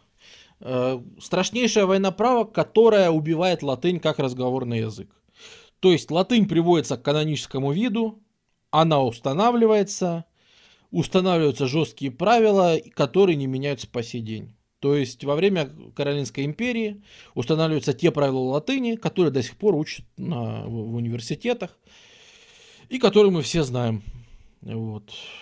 Там версия Гаудамуса, которую, может быть, вы учили на первом курсе, версия Э, там каких-нибудь еще латинских гимнов, да, записываются все эти молитвы, там символ веры, все это записывается в последней канонической версии латинской, и больше с тех пор, вот там уже больше тысячи лет, не меняется. Потому что в этот момент, да, уже на ней никто не говорил. А люди начинают тогда понимать, что надо записывать то есть есть язык общения с Богом, и, скорее всего, вот латынь занимает вот эту нишу, да, а обычные наши разговоры, законы надо писать тогда каким-то другим языком. Давайте тогда, наверное, записывать то, как мы говорим. И уже, короче, внуки Карла Великого, они будут за- заключать э, Страсбургскую клятву, они ее напишут на старонемецком и старофранцузском языках. То есть это будет такое первое свидетельство того, что это на самом деле уже новые языки. Потому что они поймут, что вот все, это не латынь. Мы говорим явно не на латыни. Посмотрите, насколько она отличается. То есть, конечно, это романские языки, они похожи там и все такое, да, но вот тем не менее мы увидим. А молиться простому народу как? А как? Ты учил, заучил и все, майнфраг. А как сейчас простой народ молится? Ты отче наш, что ли, учишь по-русски? Нет, ты отче наш учишь по-болгарски. Почему? Ну, потому что Кирилл и Мефодий в Болгарии ну, эти молитвы перевели. Или ты в жизни говоришь слова типа «Иже еси на небесех», «Хлеб наш насущный дождь нам днесь». Ты так говоришь, Майнфраг, когда-нибудь? Нет, конечно. Тебе приходится пойти и заучить слово в слово, каждое слово, как оно правильно произносится, да? Э, точно так же и у католиков, да, ты слово в слово заучишь, как оно произносится по латыни и все. А ты-то можешь даже значения не понимать. То есть язык разговора с Богом латинский и болгарский. Ну, в каком-то смысле. Ну, знаешь, могли бы вообще по-гречески читать, понимаешь? Нет, почему на костер? Ну, просто, наверное, тебя не допустят для, до работы с людьми. Вот, а тут, кстати, Майнфраг, да, задавал интересный вопрос. Если я средневековый крестьянин, и мне надо помолиться о здоровье Пикача, что делать? Майнфраг, а вот авторитет церкви и людей там святых, э, которые вообще с ней связаны, да, он поэтому такой высокий, потому что кто как не он может помолиться за спасение своей души.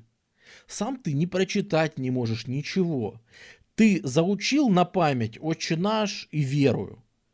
Символ веры. И все, ты больше ничего не знаешь. А, а это как бы так ты можешь пообщаться с Богом, да?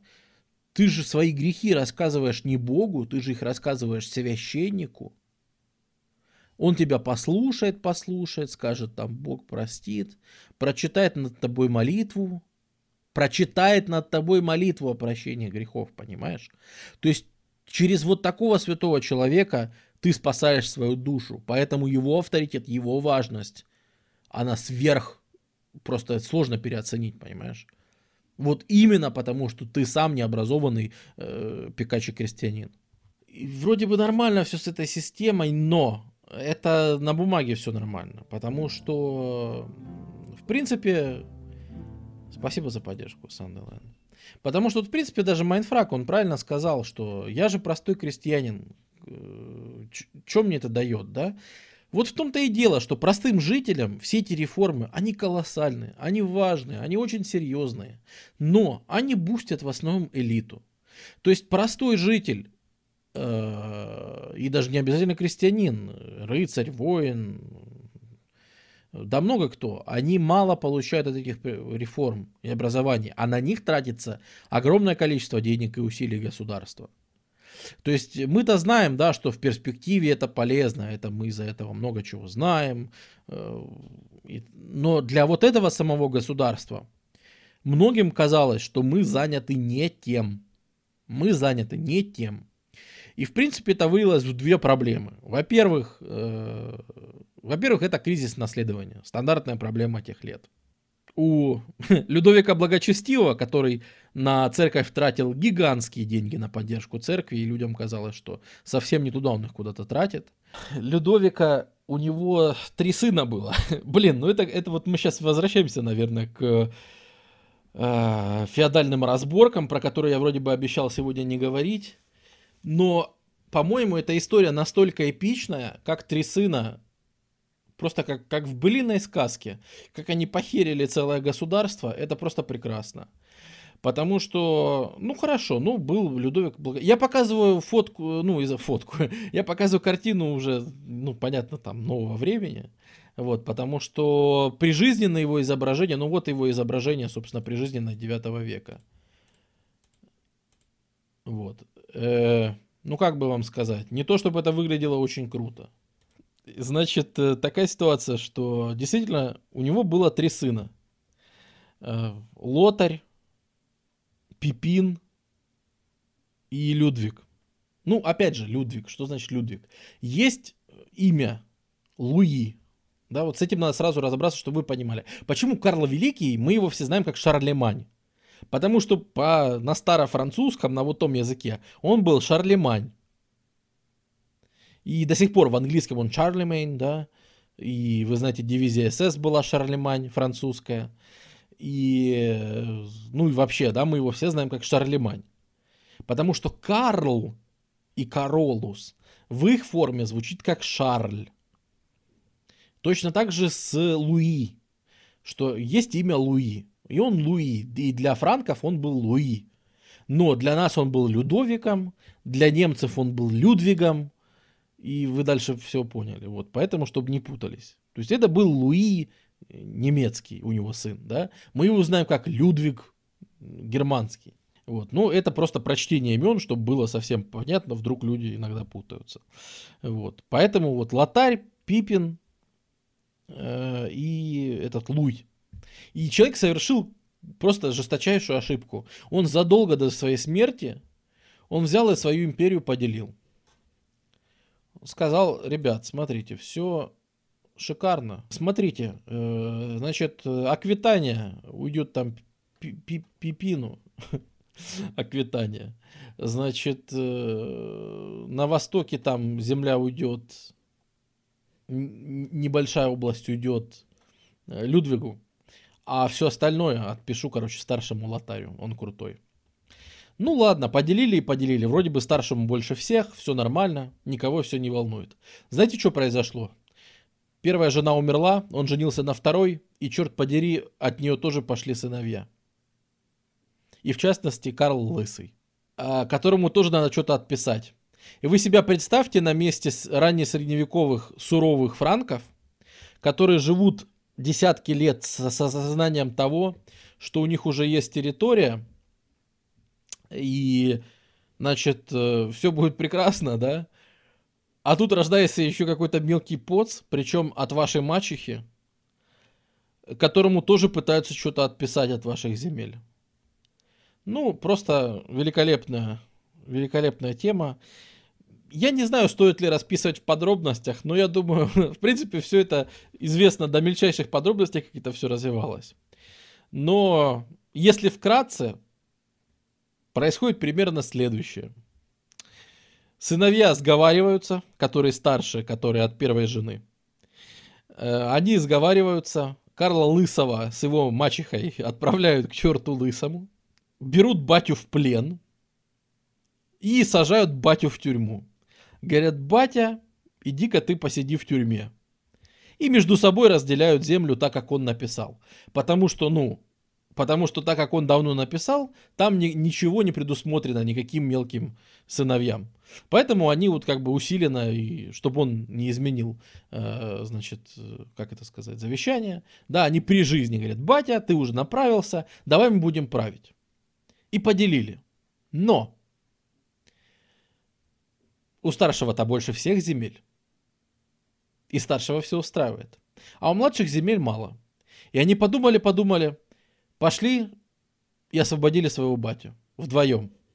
Говорят, бать, давай мы тебя освободим, но взамен ты поровну все поделишь. Не так, чтобы старшему больше всех, а поровну.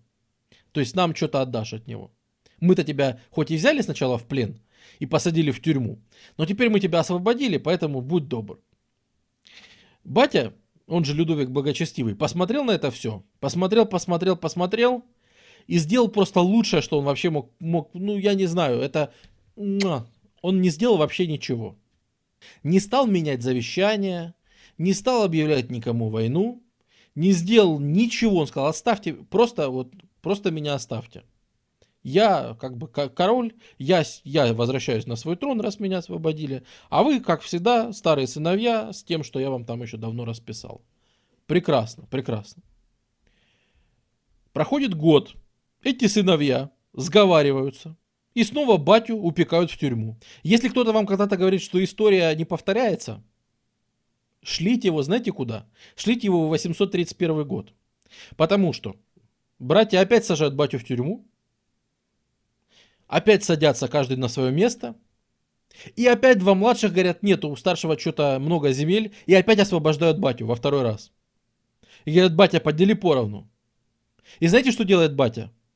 Ничего. Он второй раз не делает ничего. Говорит, не-не, все остаются при своих и все прекрасно.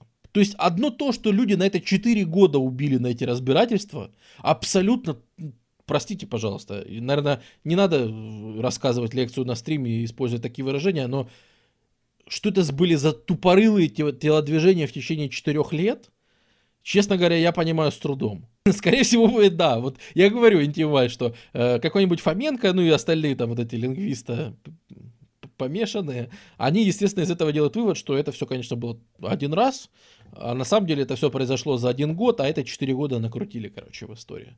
Накрутили, это вообще историки счетчик накручивают. Потому что нам всего, там, как вы знаете, пару тысяч лет как человечеству, да, просто историки накрутили все. Еще через там несколько лет э, происходит прекрасное. Э, один из сыновей сдыхает наконец-то, Пипин. Ну, тогда люди мало жили, вот, поэтому очередной Пипин умирает, которому была завещана аквитания. Казалось же, вот же решение, да, всех проблем. Мы вместо мертвого Пипина, мы его выкидываем, и у того мелкого Карла Лысого, который все был обделен, мы ему просто одну из земель братьев отдаем, да, и все как бы будут довольны, да, и Карл, э, этот Людовик так и делает. Теперь же все довольны, да? Нет, теперь никто не доволен. Э, этот вариант не устраивает вообще никого. И поэтому, когда, когда этот самый э, Карла Лысого оставляют без наследства, говорят, ты будешь вообще без земли, а старший просто забирает землю у младшего. Говорит, тут младший умер, значит, значит мне его территория приходит. Да? Теперь как все получается, что у лотаря, у старшего вся Франкия плюс еще и Аквитания – и есть младший, у которого вот Восточная Франкия. Хм, казалось бы, закончили? Закончили драться? Нет, не закончили. Появляется пацан Карл Лысый, который всеми обделен. Приходит к одному из младших, говорит, слышишь, смотри, у тебя, у тебя мелкий подох, твой брат. И смотри, старший сразу его землю забрал. Как ты думаешь, ты умрешь, тебе твою землю кто-то оставит? Нет. Поэтому давай с тобой объединимся и старшенькому сейчас напинаем. Потому что ты умрешь, ты своим сыновьям ничего как бы передать не сможешь. Ну, отлично, отлично, давай.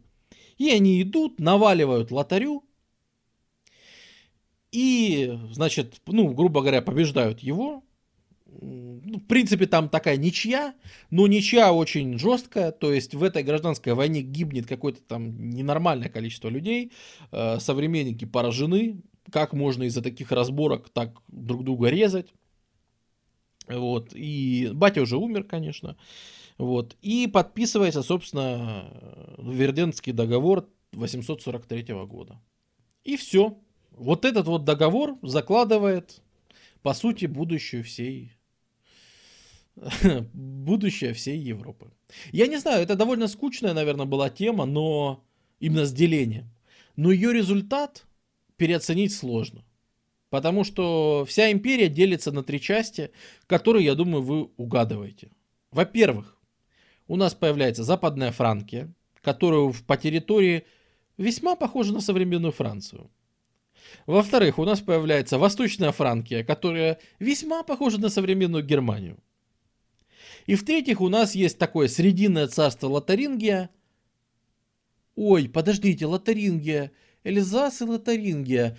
Хм, Эльзас и Лотарингия. А не за эти ли земли в последующие 1100 лет будут вестись постоянные войны между Восточной Франкией и Западной Франкией в разных конфигурациях, в разных союзах, под разными названиями, с под разными причинами, с разной идеологией, под разным поводом.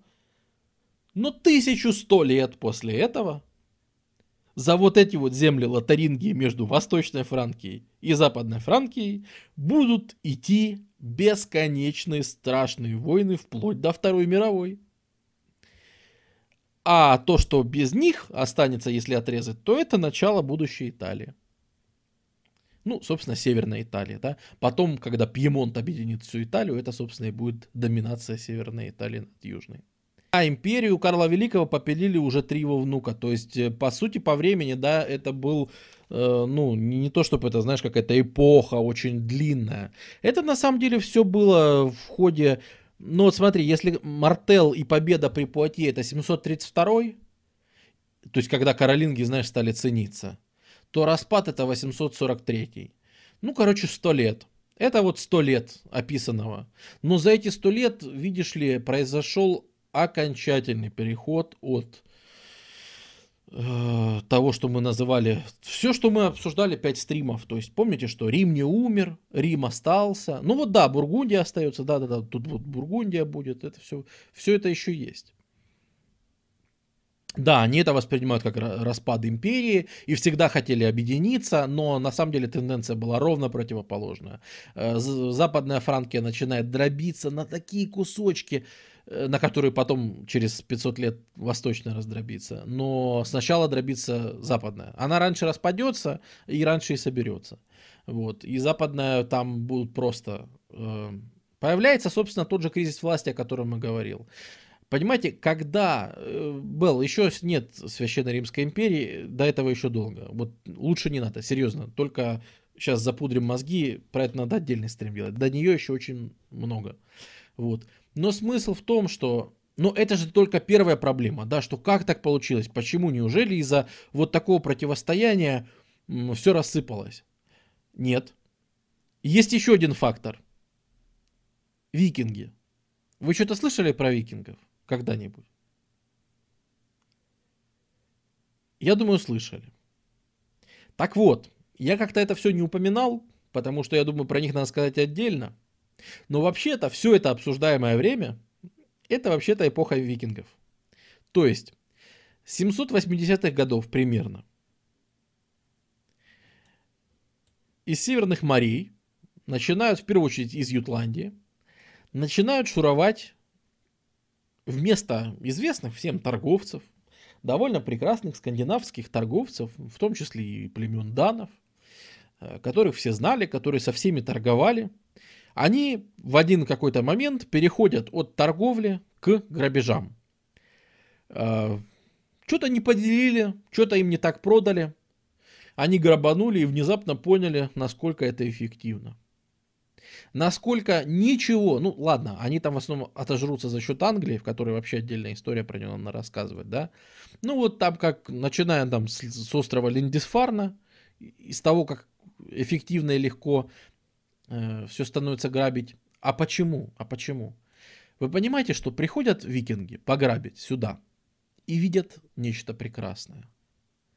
Они видят, что вместо того, чтобы раздавать земли, как мы потом скажем, как, ну, то есть земля закрепляется за каким-то государством, за войсками, да, тут земля закреплена за аббатством, за епископством, за вот всеми такими местами. То есть земля, очень много новой земли у церквей. Какой из церкви защитник? Да особо никакой. То есть грабануть это все прекрасно, легко и непринужденно. Более того, даже если придет франкская армия, вот та франкская армия, которая при Мартеле, Карле Великом всем раздавала и вешала, вы знаете, почему она была такой сильной и эффективной? Потому что произошел э, переход к ранним рыцарям. Потому что в свое время, да, наконец-то придумали, смотрите, у нас есть э, как-то, тяжело вооруженный всадник, который наконец-то может крепко сидеть в седле, который э, может копье упирать там в седло или в какой-то упор, и, значит, это самое, ну да, стремя и уздечка. Вот. Который может с разгона куда-то врезаться и передать, в общем-то, весь свой импульс копью. Не улететь из седла в космос от такого столкновения, а как бы разгоняешься и вес всех своих доспехов, вес своего коня, э, значит, всего свой, там, это самое, ты все это передаешь в копье, которое, значит, разит. Это, это просто танк, конечно, который разгоняется и все это сносит. Это прекрасно. Но для приплывших, и это, это позволяет, кстати, громить арабов на юге, реально. То есть даже, даже благочестивый, он же, например, захватит Барселону. Это то, чего, ну, ну, например, не удалось у его там предков более выдающихся, да. Но они смогли, например, ту же Барселону отвоевать у этих, ну, вообще у арабов. Ну и как-то на юге, да, там помочь отвоевать установить какую-то границу серьезную уже, которую там сложно пенетрировать будет. Вот. А викинги, викинги, они перемещаются на кораблях, на лодочках, приплыли, пограбили, уплыли. И что тут твои танки сделают? Как бы, то есть, само устройство вот этой вот армии, оно, ну, вообще никак для вот отражения вот таких вот множественных грабежей, оно просто, просто не предусмотрено никак. Плюс что еще? Плюс викинги, конечно, да, если сначала э, их набеги грабят они там только вот там Нормандию грабят на севере Франции, ну, начинают там селиться, кстати, поэтому и называется она Нормандия, потому что там норманы селятся, северные люди. Вот. Эм, но в какой-то момент в 9 веке вот эти вот высадки викингов, они приобретают какой-то вообще ненормальный масштаб. Дело в том, что мы все это время молчали, но на самом деле далеко на востоке ничего не зная о... Э, ну, э, э, эти места еще там о них не знали, да? Но на Востоке эти викинги открывают такой путь из варяг в греки, чтобы торговать с Византией. Как вы помните, арабы тут отрезали все старые торговые пути, Средиземное море, все это закрыто. Тут неудобно. Хотя викинги и сюда плавали, и прекрасно и тут все смотрели, что тут можно пограбить. Вот. Но они открывают тут отдельный, значит, этот самый путь. Вот, из варяг в греки. И смотрите, тут видите, что прямого сообщения между речками нет. И поэтому для того, чтобы нормально торговать, приходится использовать следующее изобретение. Это перетаскивание стругов, да, перетаскивание лодок своих. И вот где-то на восточном пути из варяг в греки для всей этой торговли э, викинги учатся адскому приему это перетаскивание, это вот грабежи и вообще путешествия с перетаскиванием лодок от речки к речке. И применив это умение уже в Западной Европе, викинги получают просто прекрасные результаты. Вот. Ну, рабы, ну да, рабы, ну, рабы. Да, правильно, правильно, Фол, ты правильно слышал. И даже не три варианта пути, а до десятка. То есть, действительно, он был не, не, не совсем прямо один, а были разные, да. Ты прав, ты прав. Вот. А что русофобия? Я про славян говорю, это наши предки, мы еще к ним не имеем отношения, это не наши народы. Ну вот. И да, и вот в какой-то момент они переходят в середине 9 века, они переходят просто к грабежам по всей стране. Потому что они могут теперь добираться просто до, до всех уголков. Франки, и это ужасно. То есть, э, где они будут грабить в этом году, совершенно непонятно.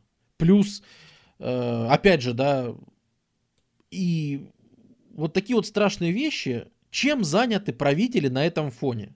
Они сражаются не с викингами, а между собой. Ну что это за позор, да? Как это, как, как они себя выставляют в глазах местных? Вот, например, будет знаменитая тема осада э, Парижа викингами. Когда викинги действительно высадились и осадили Париж.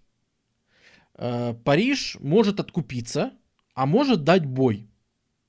И Париж посылает э, Людовику Благочестивому сообщение, типа Людовик, нас тут осадили, нам тут плохо. Мы можем откупиться от них, но если вы обещаете прислать армию, мы будем сражаться, мы выстоим, мы отобьемся от викингов.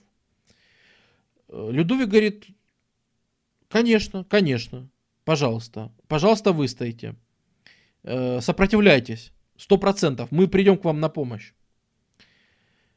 И парижское ополчение просто, как это, героически обороняется, держит оборону от викингов.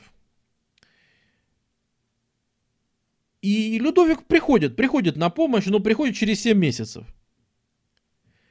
В октябре. Эм, когда уже викингам уплывать надо. Вот. Эм, приходит, короче, Людовик. Приходит под Париж. Стоит такой, стоит, стоит, стоит, стоит. И хренак выплачивают викингам выкуп, и они плывут грабить дальше в Бургундию. Он им даже сражения не дал. Он от них откупился точно так же, как парижане могли откупиться 7 месяцев назад. Они говорят, ты что, охерел, старый дед? Мы могли 7 месяцев назад откупиться и не страдать, не сражаться, не париться, и они бы уплыли, и мы бы... Ты, ты, ты, ты, ты что вообще творишь? И, конечно же, да, конечно же, в такой ситуации, ну, естественно, как, как, как это могло, да, сказаться на доверии? Естественно, в такой ситуации какой-нибудь местный граф совершенно уже перестал полагаться на помощь государства, да, он полагался на, на мощь своей дружины, каких-то своих друзей, рыцарей, типа пацаны, Петя, Вася, я тебе дам вот этот вот огород, короче, и вот этот огород, да, только ты мне пообещай, пожалуйста, что придут викинги, ты не будешь себя вести как поц, а будешь делать то, что я тебе скажу, да. Он говорит, отлично, отлично, я согласен, да. И по сути это зарождение феодальной революции, зарождение вот тех феодов, из которых вырастет европейское рыцарство, из которых вырастет развитый европейский феодализм. Он происходит сейчас. Ровно потому, что власть вот такого суверена, она теряет вообще какой-то смысл. Более того, короли очень быстро, вот следующая династия королей в Западной Франкии, да, это будут э, э, капетинги. Это будут выборные короли, извините. То есть они там сначала избирают короля, да, какая у него власть, что он там решает в стране. Там будет э, один Филипп, в смысле Киркор Киркорович, в смысле Филипп Филиппович, который эм, Будет, да, будет королем династии Капетингов, прекрасно. Но его власть будет распространяться на целый Иль-де-Франс. Это что-то типа моего микрорайона в Париже. Э, вот. То есть, э, да, в пределах Иль-де-Франс он был королем, его все слушались, и ничего себе. И, в принципе, формально, если ты спросишь у любого вассала на этой территории, типа, кто важнее, барон или король? Он скажет, король. Ну и все согласятся, да, король. Но по факту это ни на чем абсолютно не сказывается. То есть э, абсолютный разброд и шатание. То есть по факту на месте решает барон, граф, вот кто-нибудь такой местный уполномоченный. А еще позже, если мы возьмем 10 век, это появятся эти костеляны. То есть, по сути, построил свой замок, а замки в X веке, они просто не берутся. То есть это еще нет даже, не то что там огнестрельного оружия, нет еще даже сложной какой-нибудь техники типа требуше, и вообще европейцы нормально осады научатся проводить только в крестовых походах, да. То есть в X веке, э, если ты сумел себе выстроить замок, ты теперь можешь просто всех сидеть и нахер слать. И тебе вообще никто ничего сделать не может. Если тебя приедут карать, ты в своем замке запрешься и все. И будешь им фиги оттуда тыкать. Потому что они реально тебе ничего абсолютно не могут сделать. Вот. И как бы и поди ты докопайся. И вот как раз, да, из-за этого после смерти вот этого большого франкского государства на территории Восточной Франкии, Западной Франкии э, появляются как грибы после дождя. Замки, замки, замки, замки. Еще одна характерная черта средневековой Европы появляется вот сразу после распада. Да? Это как раз потому, что местные, никто не верит в государство. Никто не верит, что тебя кто-то придет и спасет. Поэтому уж лучше я отстрою тут свой форт. Сначала это какие-то деревянные форты, а потом это становятся нормальные каменные замки, да, с какими-то системами укрепления, с, с системами всего. И уже непонятно, Э, кто вообще главный. Происходит такое, такая, как это сказать, инфляция э, власти, да, потому что вроде бы над нами над всеми стоит король, но он ничего не решает. Вроде бы в регионе правит барон, но у меня есть замок. Да, я на территории, то есть земля вроде бы баронья, но я тут построил замок. Что он мне теперь сделает? То есть барон тоже ничего не решает. Решаю я как костелян, как владелец, владелец замка, да? То есть инфляция власти, кто здесь главный, опять становится непонятно. Плюс вокруг все грабят викинги, никто с этим ничего не делает. Это тоже авторитета власти не добавляет. Плюс происходит новая волна великого этого переселения народов, который у всех уже в печенках сидит. Но приходят венгры и начинают тут все мошнить и грабить и опять везде селиться. А, в общем, происходит разброд и шатание, хаос, в котором вся вот эта вот система, она во многом забрасывается. Но идея, идея будет жить. Что осталось? Осталась роль церкви. Вот эта роль церкви, которая, как мы говорили, да, сражается с дьяволом, она останется и переживет, и потом присядет на горб к э, этим крестовым походам, и эту же идею будет там, она ее возродит э, как раз видя пользу, да, зачем, смотрите, зачем нам убивать друг друга, если мы можем убивать э, дьявола, если мы можем убивать людей, которые с точки зрения тогдашней церкви являются просто слугами сатаны, да? Зачем убивать друг друга? Вот, если можно убивать их. Вот. То есть мы двух зайцев, мы и с одной стороны перестаем делать грехи, и с другой стороны начинаем делать добро. Это вообще прекрасно. Да, венгры успели повеселиться, то есть венгры приходят как раз, венгры как раз приходят на огонек. Они приходят как раз к вот этому распаду и присоединяются к грабежам э, и вообще празднествам, говорят, блин, мы думали у нас, значит, в Средней Азии это все скучно, да? А оказывается, у вас тут гораздо веселее. Как мы рады, что мы сюда пришли. И, в принципе, Венгрии, тут, ну, магьяры, да, они будут тут бушевать вплоть до, я не знаю, вот как раз пока тоны не появятся, это вот династия будет в Восточной Франкии. Да, и как раз они выбьют наконец-то, загонят венгров туда обратно. Ну, в принципе, на те территории, где они сейчас живут. Но это уже, это уже выход такой в общую Западную Европу. В принципе, на этом, пожалуй, наша история первого европейского каролинского ренессанса – ну, такого, это, конечно, спорное название, но ну, красивое, поэтому я, может быть, сегодня так немножко его назвал, да.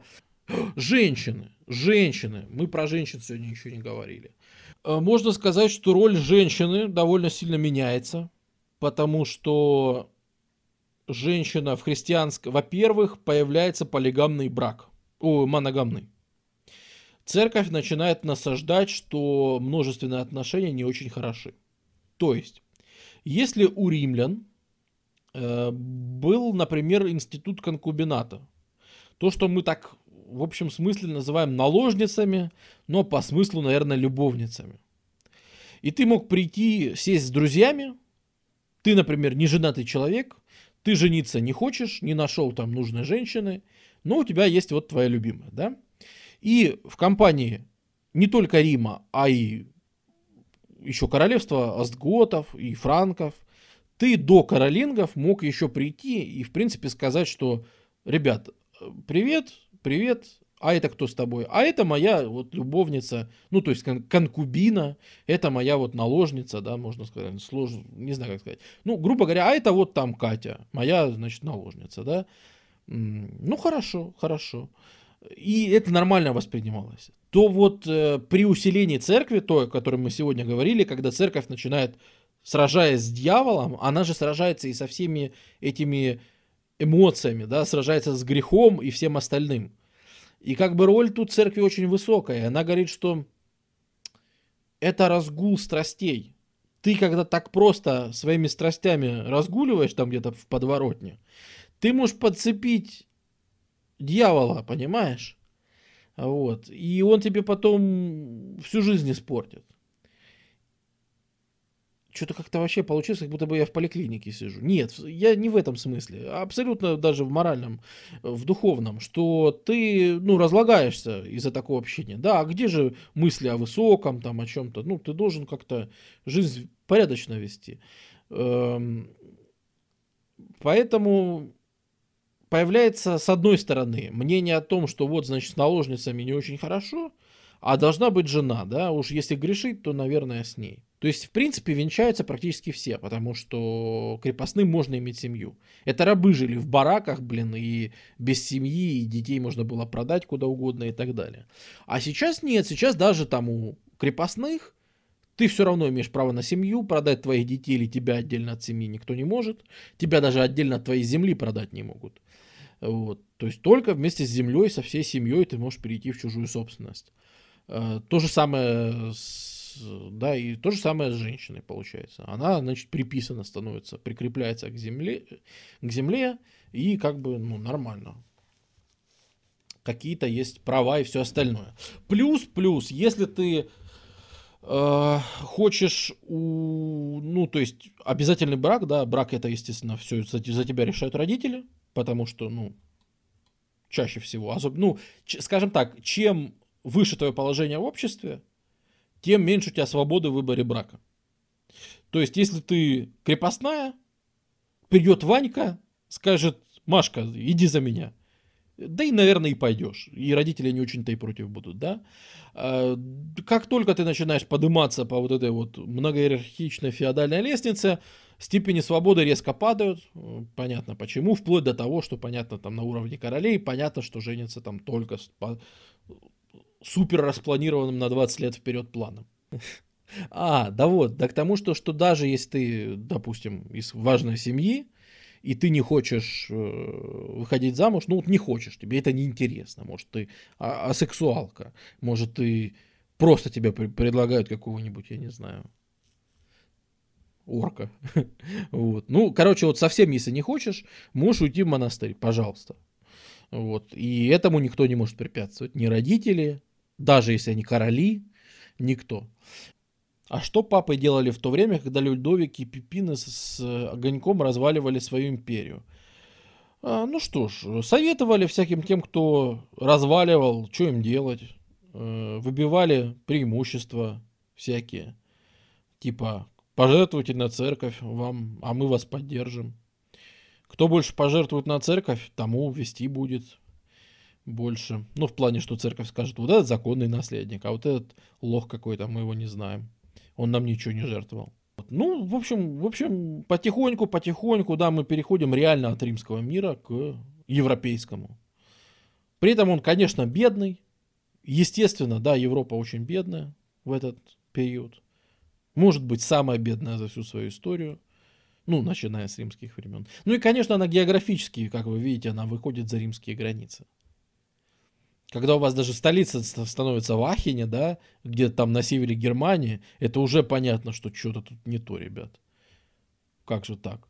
А уж когда вы там начинаете разбираться на Востоке, там идут войны, там где-то связи со Скандинавией, какие-то варяги в греке, что вообще происходит, да, ну уже понятно, что все, вот тут мы видим, что Рим закончился.